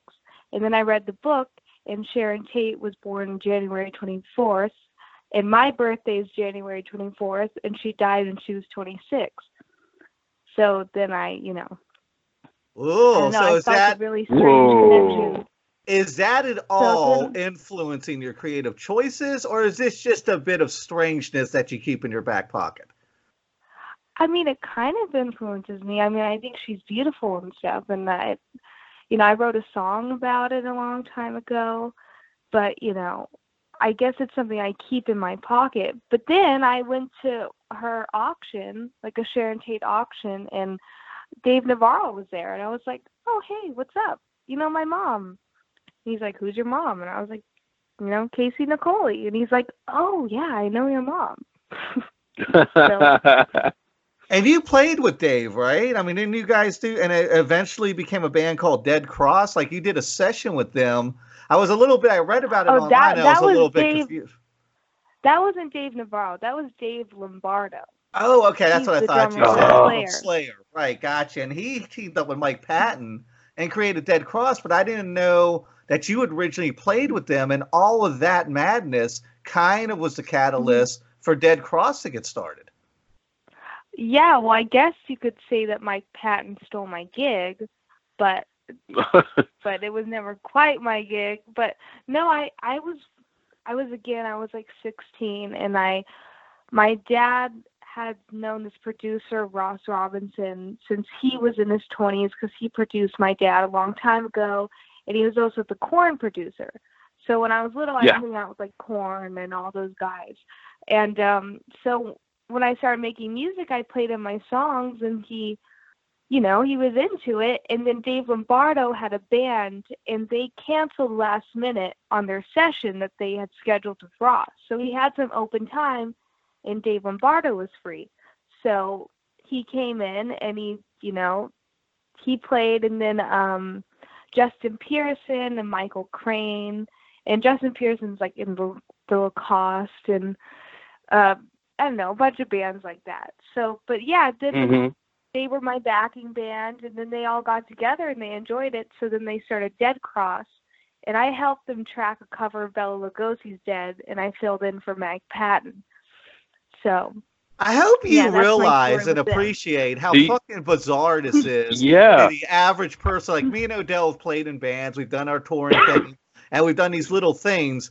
But what you're talking about, especially at 20 years old, is so bizarre. If it's bizarre to us, it's got to be bizarre to the average It's like a lifetime of story, Right. like at a such a. I mean, it's amazing oh, when you I when you even hear it. more i have even more growing up in la i have a lot of weird you know i guess if you want to say celebrity connections and stuff you know just by being a kid here so it's Yeah. so Do you you think- get that it's bizarre, though, right? To the average person.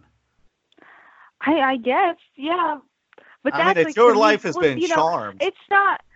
You, yeah. Well, I feel a little bit, you know, like I have a purpose, and you know, I have spiritual connections and meanings. That's why, like the Mhm. Sharon Tate stuff and stuff. Like, I feel like there's so many like connections in my life. Like, I'm really meant to be here and stuff.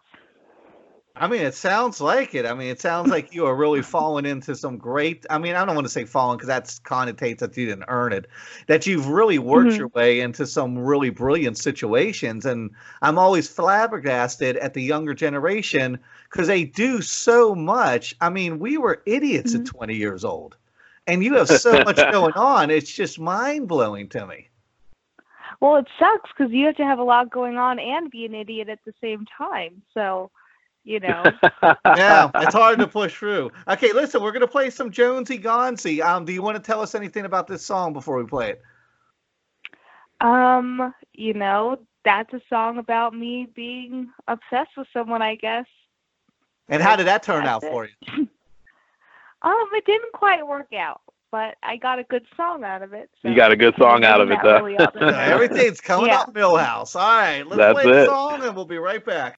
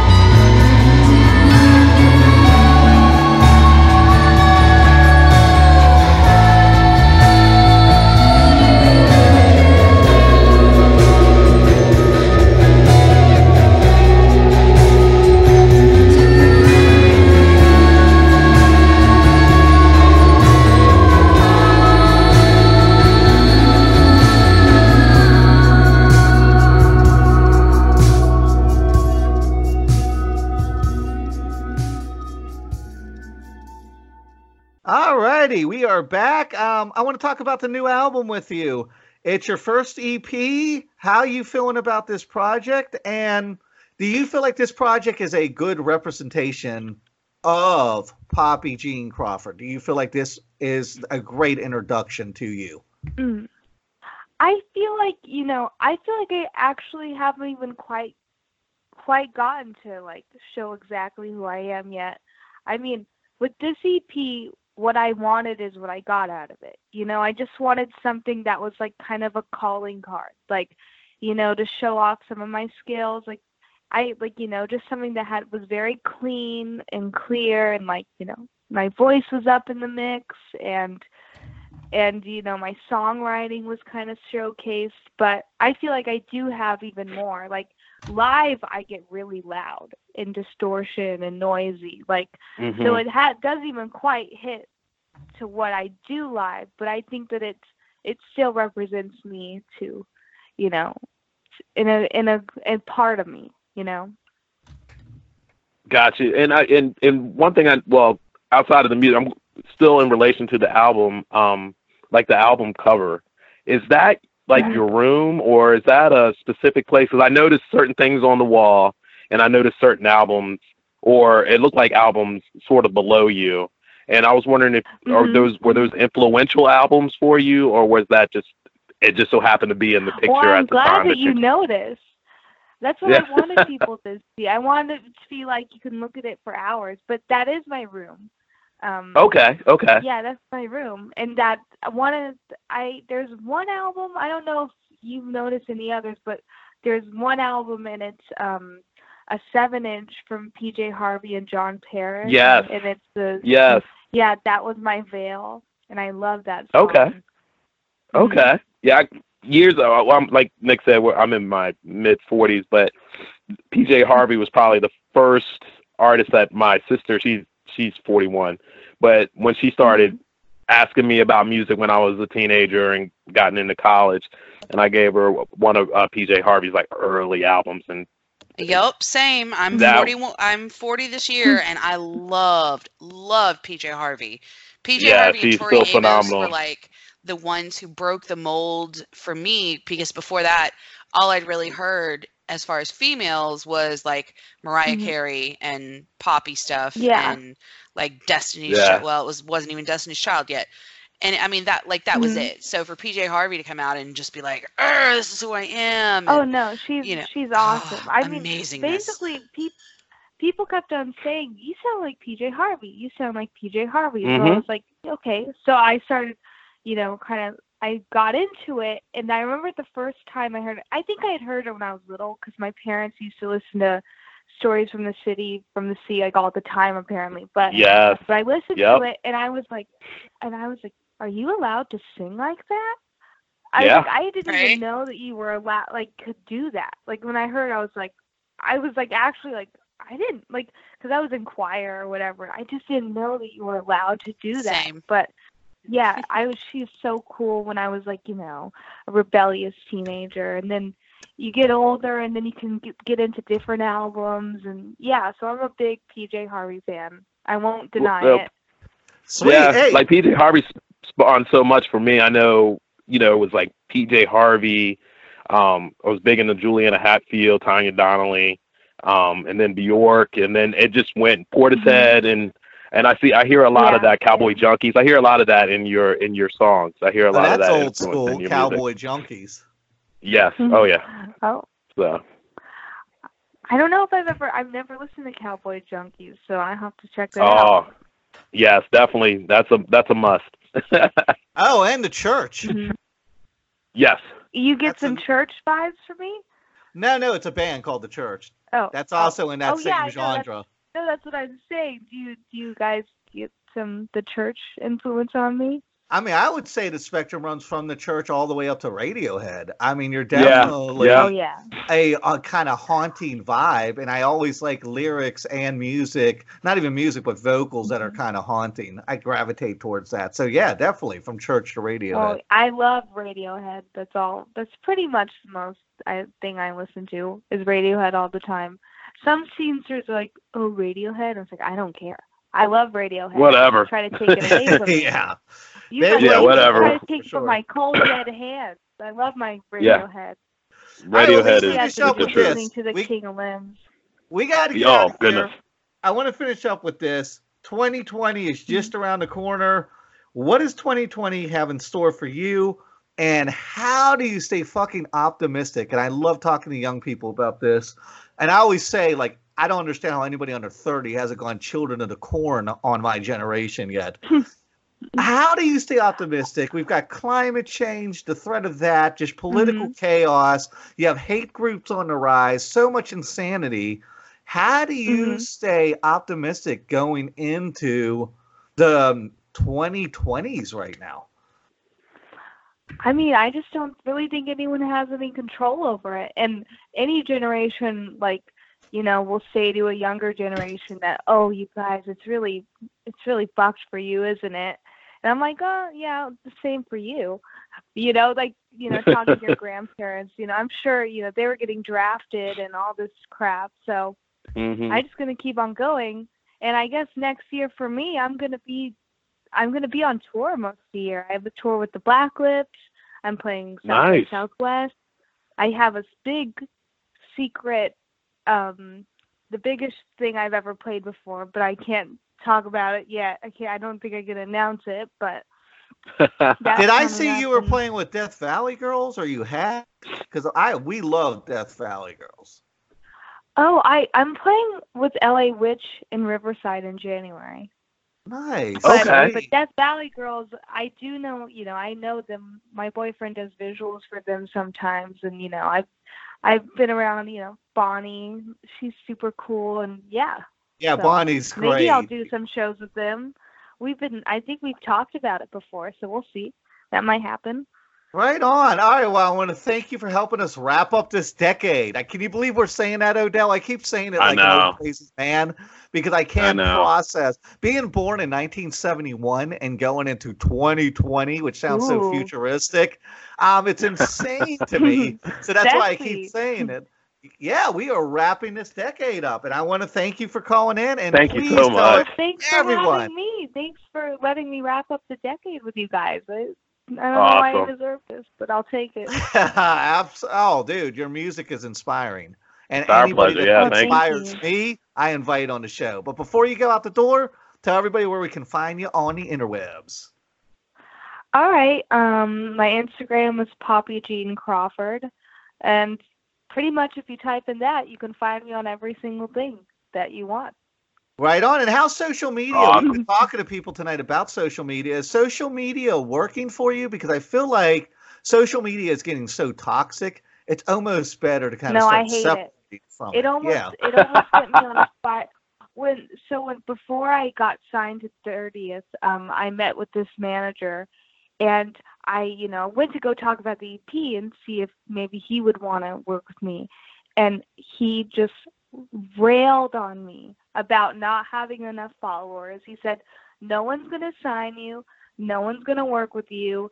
You need to have ten thousand, you need to have this.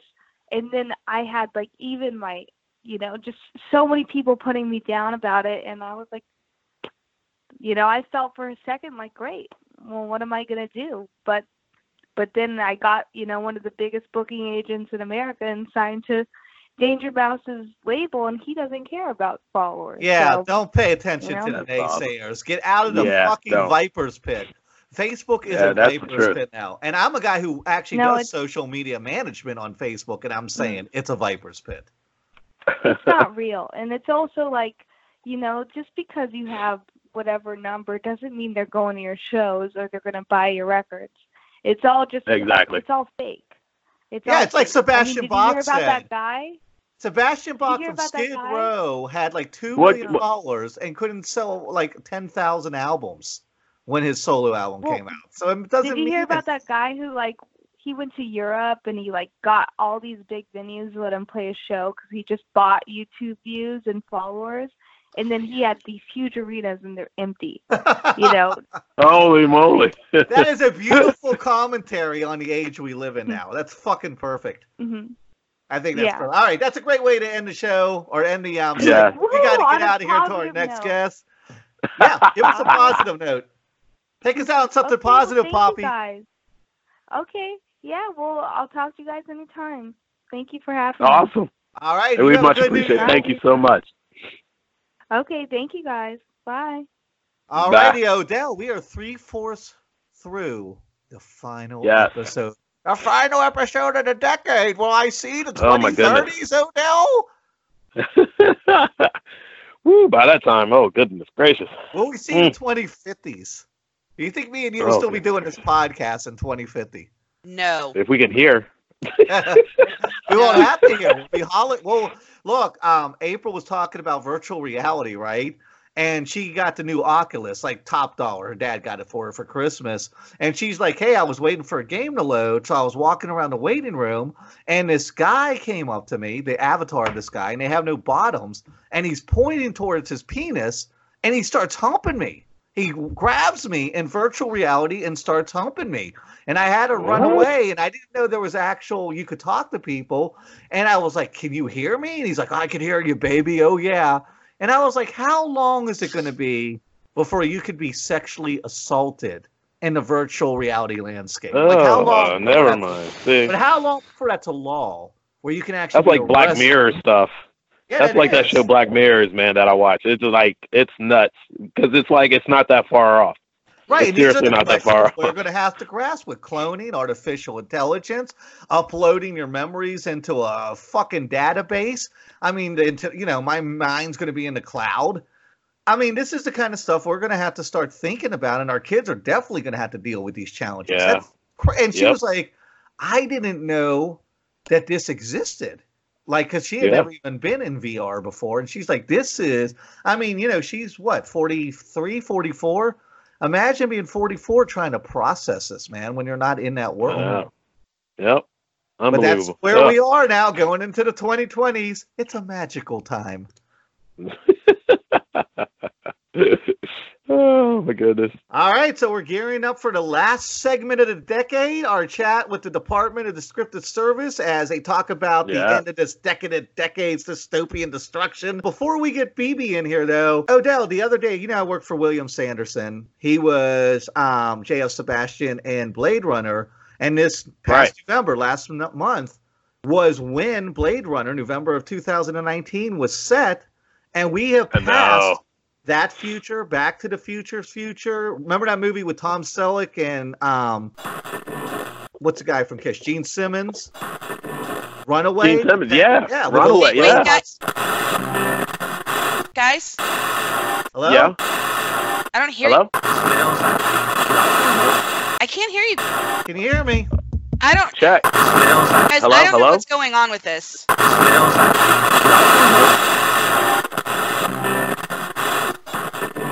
Something's wrong with the studio.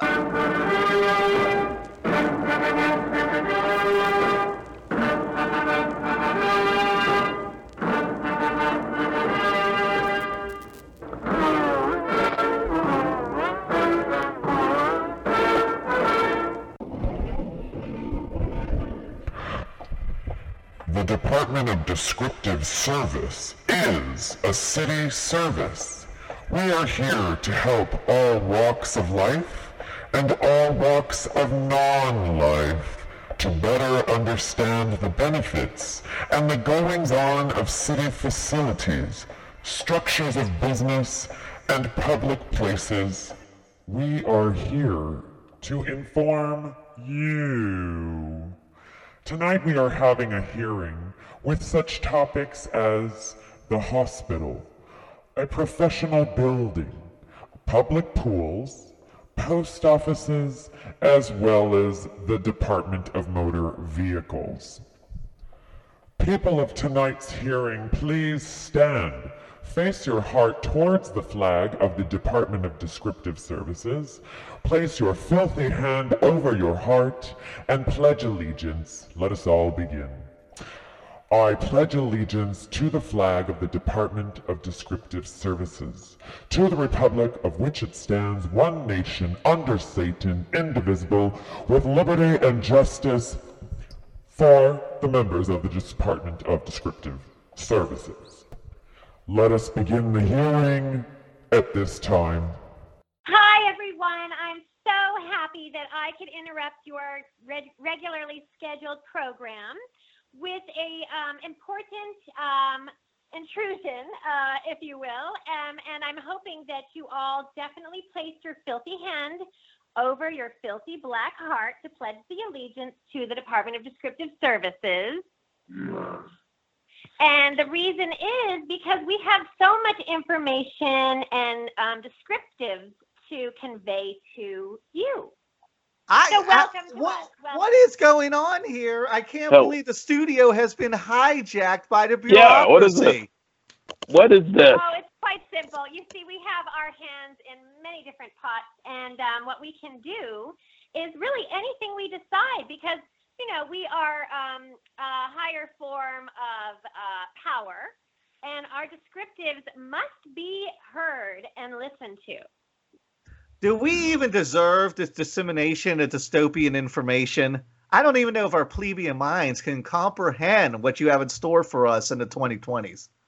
I have well, no clue. probably not. And that is why we are here today to help everyone out there develop their brain power so they can reach the the uh, the high limit to where we are, and so we can enlighten everyone out there about the goings on. Because there are so many goings on in this um, world and in many other worlds. There's just so many. The Derman is a um, a creature of much information. If I um, may digress for a moment, I'm not sure. Last time uh, we talked, the Derman of the Department of Descriptive Services was not present for that interview. But I just wanted to give you a little background about him. You see, uh, he is actually not of human form. He is the uh, highest form of intelligence. So his um, physical um, body is that of a beam of light. He is not uh, human form. So we shove him in the Department of Descriptive Services. We just push and shove all that light into the um, our um, uniforms, our city employee uniforms, so that he can be contained and appear to be in human form because the uh, intelligence and the information that beams out of this creature that is the Derman is uh, is overwhelming. And I think that most people, if they were to see him in the light of day, they would go blinded. They would be blinded, Or at least their face would melt like in Whoa, Indiana yeah. Jones. or they fall Exactly. into a puddle of their own um, filth. I've been there, done that. Odell, have we hit the singularity? Did Hannah's song make us hit the singularity? Are we here now? I think we're here. I truly believe that. So what's going on with the bureaucracy? Tell me what's going on with the Department of Descriptive Services heading into this Yeah. brave new world, Orwellian, dystopian, oligarchy world of 2020. 2020. Well, there's a thank you so much. Thank you, thank you. I really would like to tell you because there is a lot going on. You see, due due to our um, intense descriptives and descriptions, um, I know that we do a, um musical version of these descriptives just to entice the listeners so that they are more at home with it in song form. And I feel that that's a very easy way to comprehend the messages and the information and all the describings that we are offering to everyone. But what I would like to happen in 2020, since we're moving into an entirely new era, is that Mm. we, you know, forget digital music and forget live performance. We are gonna, we our next move is to go directly to tele- telepathic communications with our um, followers and listeners and those that are seeking the information. I mean, we need to prog- progress with um, just the direct approach of telepathy in order for us to really. Um, it's almost like it's either that or um, if people were willing, we would be willing to give people a, um, a shot into directly into the the uh, pituitary gland, to the third eye, for them to receive Oh, wow. information. Well, just to kiss a little ass to my coming bureaucratic overlords, I would like you to know that I've taken several YouTube tutorials on how to listen in triplicate. So I thought you'd be very proud of me. oh yes, I we are very impressed, aren't we, Derman? Very impressed. Brown noser. And let me tell you, it doesn't. It takes a lot to impress the German because, like I said, um, just to use a ball of light of of uh, information. So there's no real compassion there. How does the German see us pathetic plebeians known as the human race? Why don't you tell them, German? What do you think of the human race? I think you guys are amazing. Would you care to be our administrative translator there, BB? Oh yes, um, the German has say, said that um, he thinks that the human race is amazing, and uh, he's impressed. You know, we I work with him every day so that um, he can share the information because it's. I mean, I don't want him to spontaneously combust. This light is very hot. So. Oh, I can imagine. You know? Oh, I can imagine that. Yes. So let me ask you a question, kind of being the foreseer of things to come. Will the 2020s be more of a government bureaucracy, a corporate oligarchy, or a socialist utopia? Oh, um, here I'm going to let the German handle this one. One moment. Yes, enlighten us. I'm largely happy with the presidential election in 2020. Many people So it think all- that Bernie Sanders is the most obvious choice for president of the United States. The differences between So what- Bernie Sanders and the other so-called progressive candidates Mm. cannot be overstated. Beginning in the 2016 election, Bernie Sanders began polling at 2%. Only eight months later, he won 22 states and nearly unseated the political hierarchy. So it all depends on the presidential election, is what I'm hearing. Yes. Yes, it does. It does. So that is that is very important. Which is why I would like us to really get those needles out and if we could um you know approach everyone, everyone in the world and give them that shot in the brain of information or if they are um, capable uh, receiving our telepathic messages, which is full of that same information, um, then we really could get somewhere. Sounds like you guys are really working overtime to bring us mandatory bureaucratic fulfillment. That's right. That's right. You know, I spend a lot of time in traffic, so I have a lot to think about and a lot to. Um, I, I spend a lot of time in traffic writing. You see it. I I take my pen out and I put it on the paper and I drag the pen across the paper with squiggly lines, writing out the words very carefully with all the proper curves on each letter to describe perfectly and spelled adequately the information that I feel is so important for the Department of Descriptive Services to share with the public people. That is a beautiful thing. And I know we're going into this Amazon age where drones will be delivering our Mhm. packages right over top of our head as soon as we um, order them. How do you feel about the Amazon age and being a consumer? I mean, we've got the plazas, we got the malls. Tell us all about that experience and what we can expect in the 2020s. You got it. It's worth pointing out that Amazon's business model is not a new idea. Many of you may remember being a child and looking through a J.C. Penney's or Sears catalog, which contained everything that you could possibly imagine delivered to your door within weeks. It's only a matter of time before Amazon goes the same way as the J.C. Penney catalog or the Sears catalog. Yes, you see, did you understand what Mm. the man stated? I don't know So if ba- I am in tune enough to understand. You're probably not. I got it. Yeah, I think you got it, D. it's- hmm Yeah, so that's pretty much it. I mean, hey, if you want to buy a present for somebody and you don't know what to get them and you decide at the last second that you want to buy it and you have to go online and you have to buy it from Amazon and it's late and then you didn't buy it from a local um a local shop that is independently owned, then shame on you. You have done the wrong Mm. thing. Mm-hmm. So we kind of deserve what I say about a that. flogging from the administration, from the bureaucracy. That's right. It's the wrong way to be. There is a right way and there is a wrong way. And so Therefore, um, it's best to go with the right way, which is again the same um, principle that I really need to convey to the public people by using telepathy. I mean, it's a much quicker system. It's records, albums, I mean, talking, social media. It's just, it's not direct, it's not a direct approach enough. Not even talking to somebody. You know, they don't listen. It's important that we get this information out as fast as possible. And but what we live in an age where the bureaucracy is not known for being fast. How are you going to change that going into this new reality?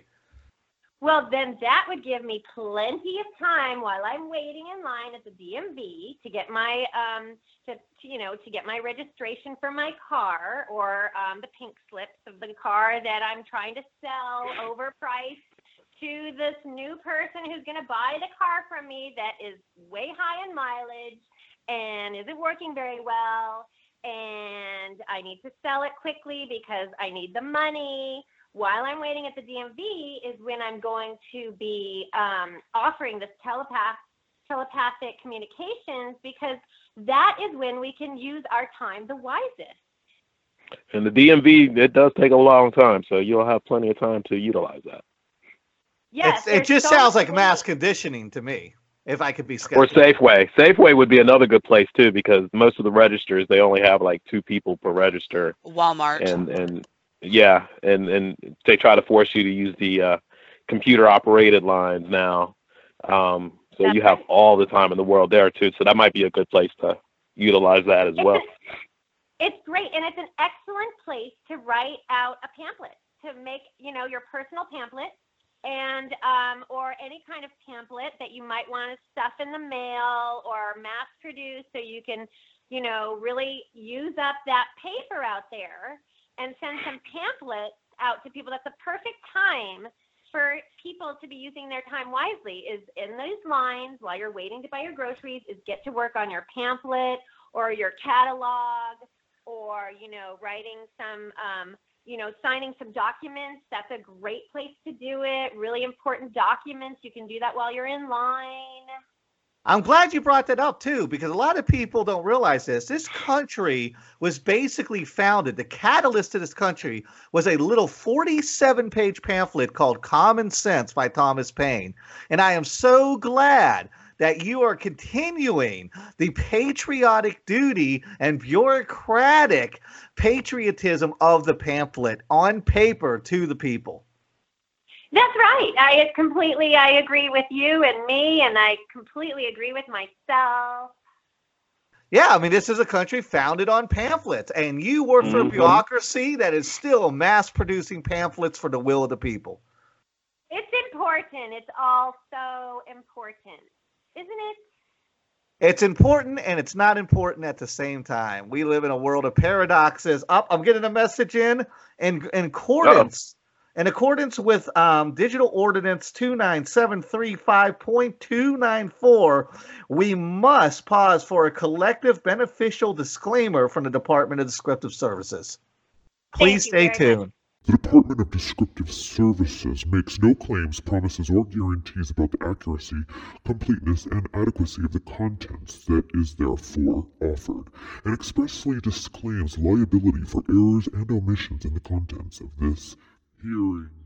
No warranty of any kind implied, expressed, or statutory, including but not limited to the warranties of non infringement of third party rights, title, merchantability, fitness for a particular purpose, or freedom from this offering is given with respect to the contents of this performance. Reference to this information, commercial product, process, or services, or any use of this information, firm or corporation name is for the information and convenience for the public and does not constitute endorsement, recommendation, or favoring by the Department of Descriptive Services. All right, we are back from that mandatory session by our digital Mhm. overlords. Uh, Jermaine, would you like to talk a little bit uh, about the disclaimer and about politicians and our current system? Yes, I would.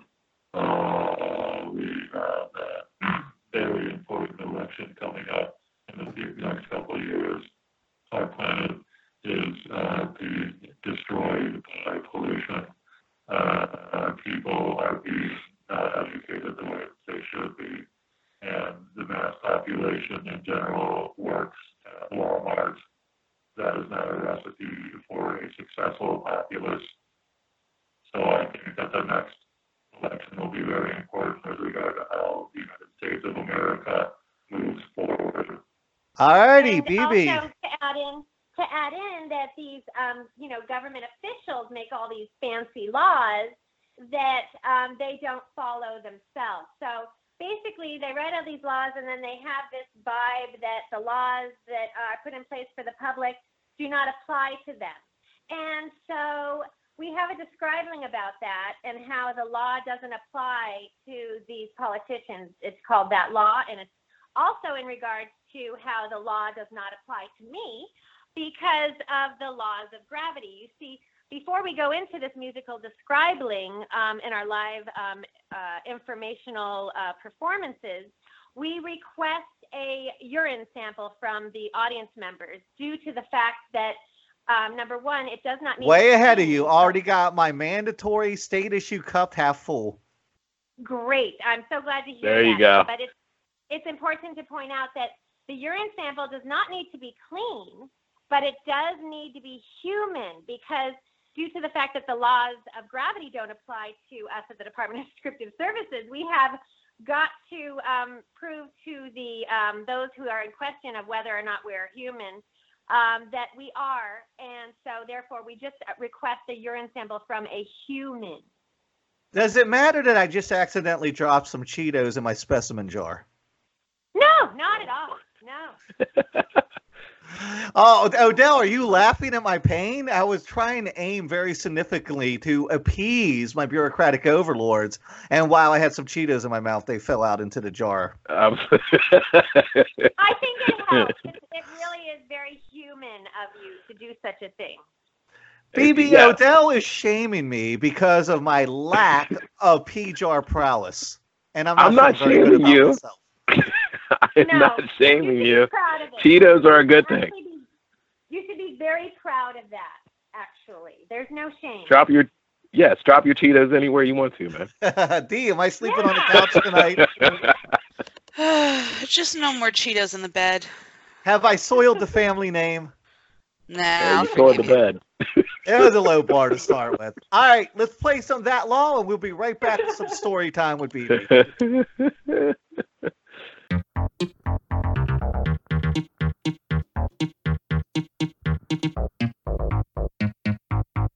International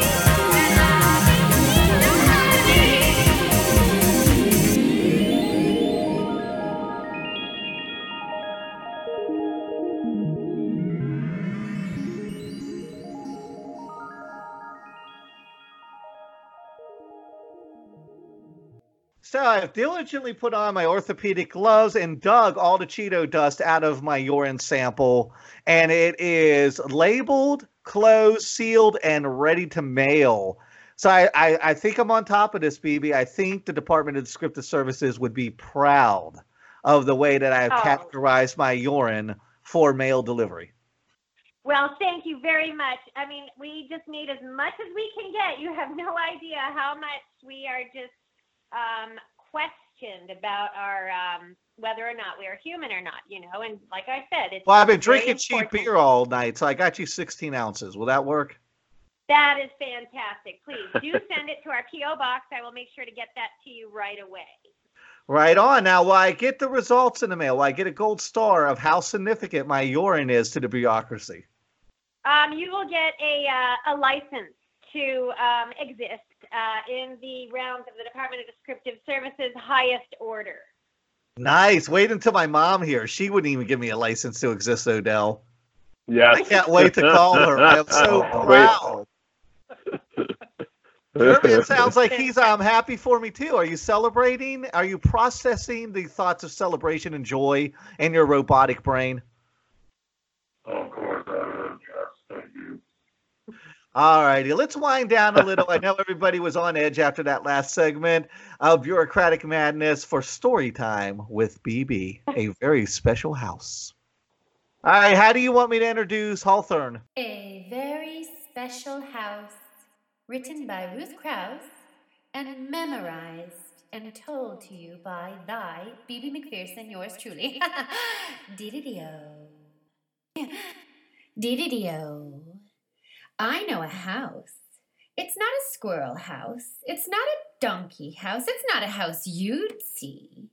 And it's not in any street and it's not in any road. Oh, it's just, a, house, for me. Me and me. There's a bed that's very special, and a shelf that's very special, and the chairs are very special, but it's not to take a seat. And the doors are very special, and the walls are very special, and a table very special where to put your feet, feet, feet. Special, special, special, special, special, special, special, special. Ooh.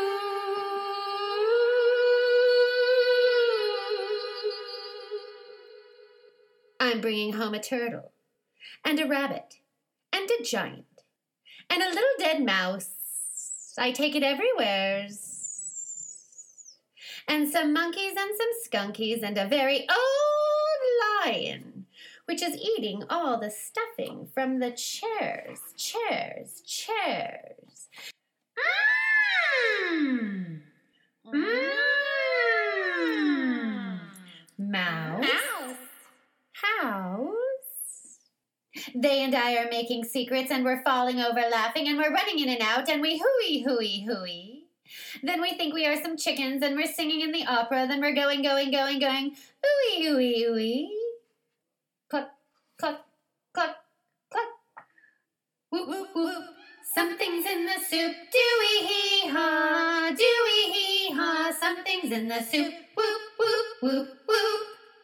Oh, ooey, ooey, ooey, ooey, ooey, ooey, ooey. We're sprinkling cracker crumbs under all the cushions, and the lion's keeping snoring, going snore, snore, snore, snore. And the monkeys are all dancing with that special monkey feeling like they're leaving little footprints on the ceiling, ceiling, ceiling.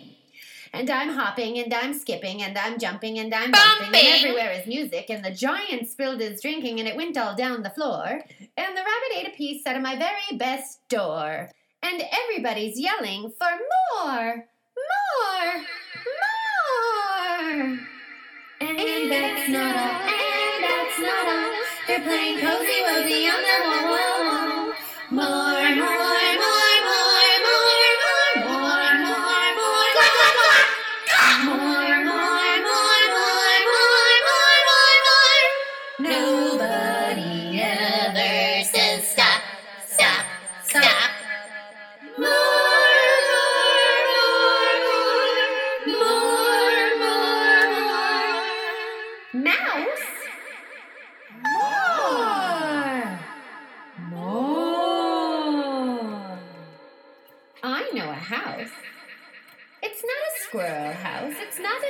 house, just like I said. And it's not up on a mountain, and it's not down in a valley, and it's not down in a hole, and it's not down in our alley, and it's not up in a tree or underneath the bed. Oh, it's right in the middle. Oh, it's right in the middle. Oh, it's right in the middle of my head, head, head. Dee-dee-do, oh. do, do, do.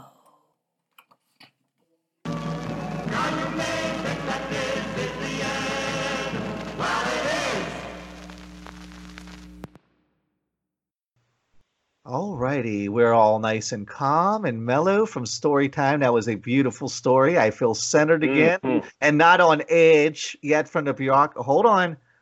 As a bureaucratic hostage of the Department of Descriptive Services, I just got a special message beamed into my freaking frontal cortex that I must Oh. dial in a special guest. Can you guys please tell me what special guest I'm mandated to dial in now?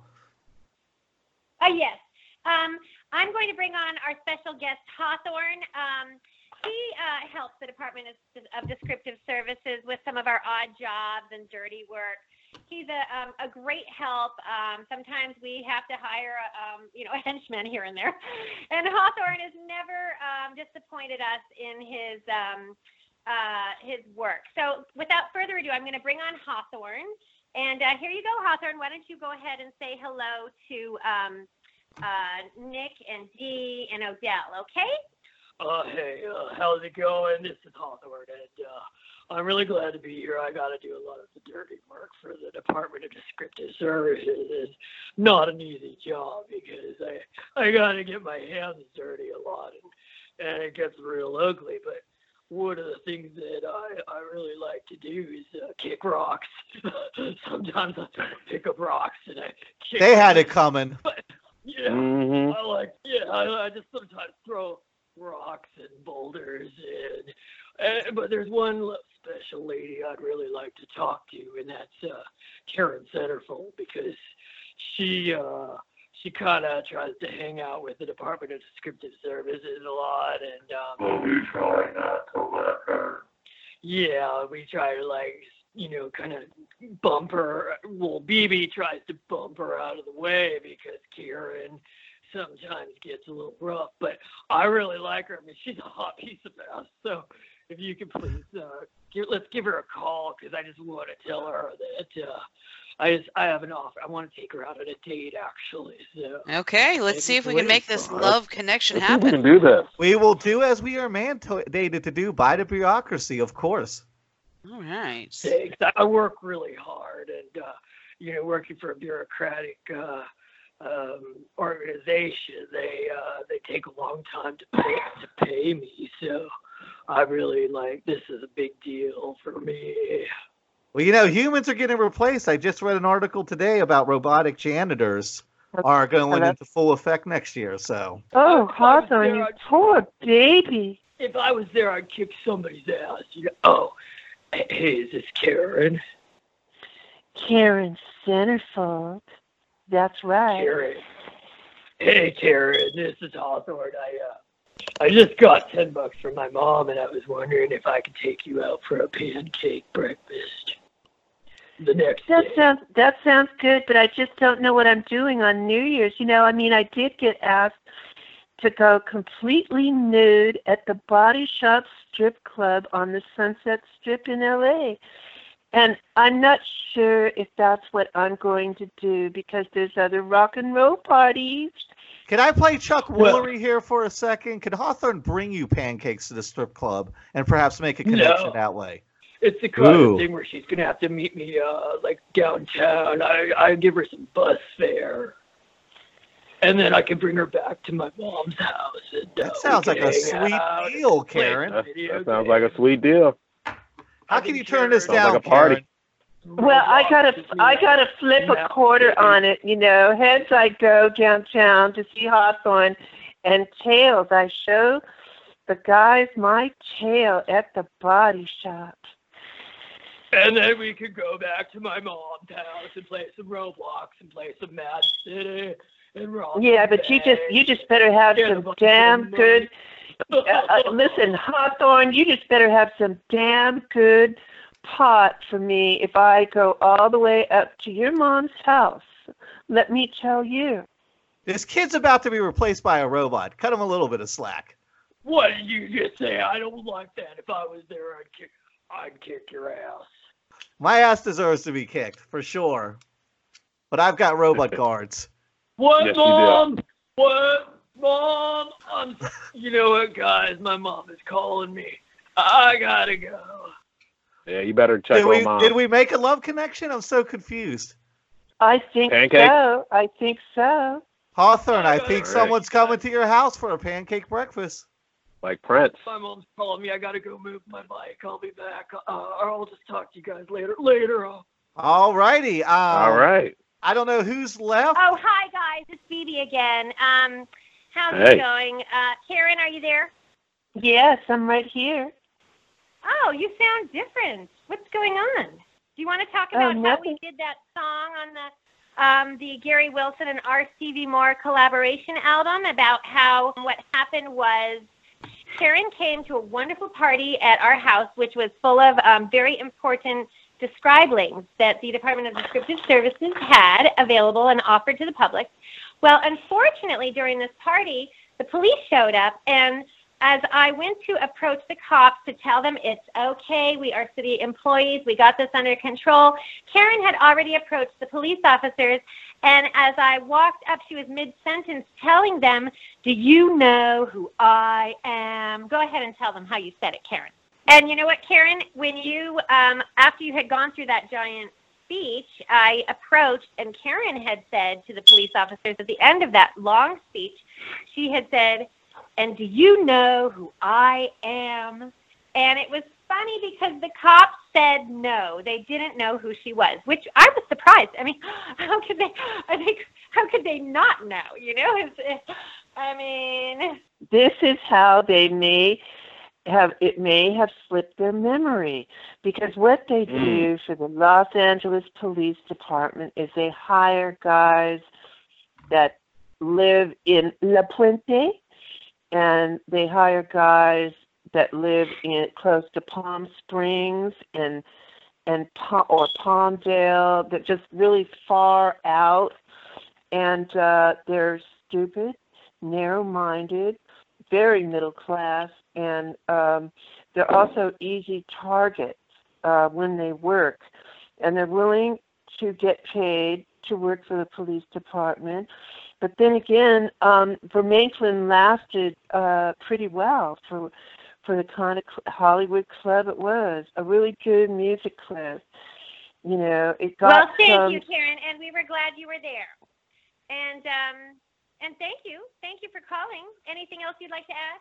Or I mean, I really like showing my I really like showing my tits and ass off at Vermaelen and doing uh the psychedelic song White Rabbit.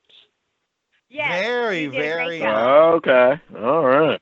So I'm well, over thank you, here Karen, looking. And um, thank you for um, being there and available. And um, I will give you, or Hawthorne will be giving you a call a little later. Oh yeah, Thanks, definitely Karen. tell us how things went with Hawthorne, Karen. We want to hear all Oh about well, the you know, bureaucratic romance. Hawthorne Hawthorne is a valley boy and he gets very uptight if you don't give him attention.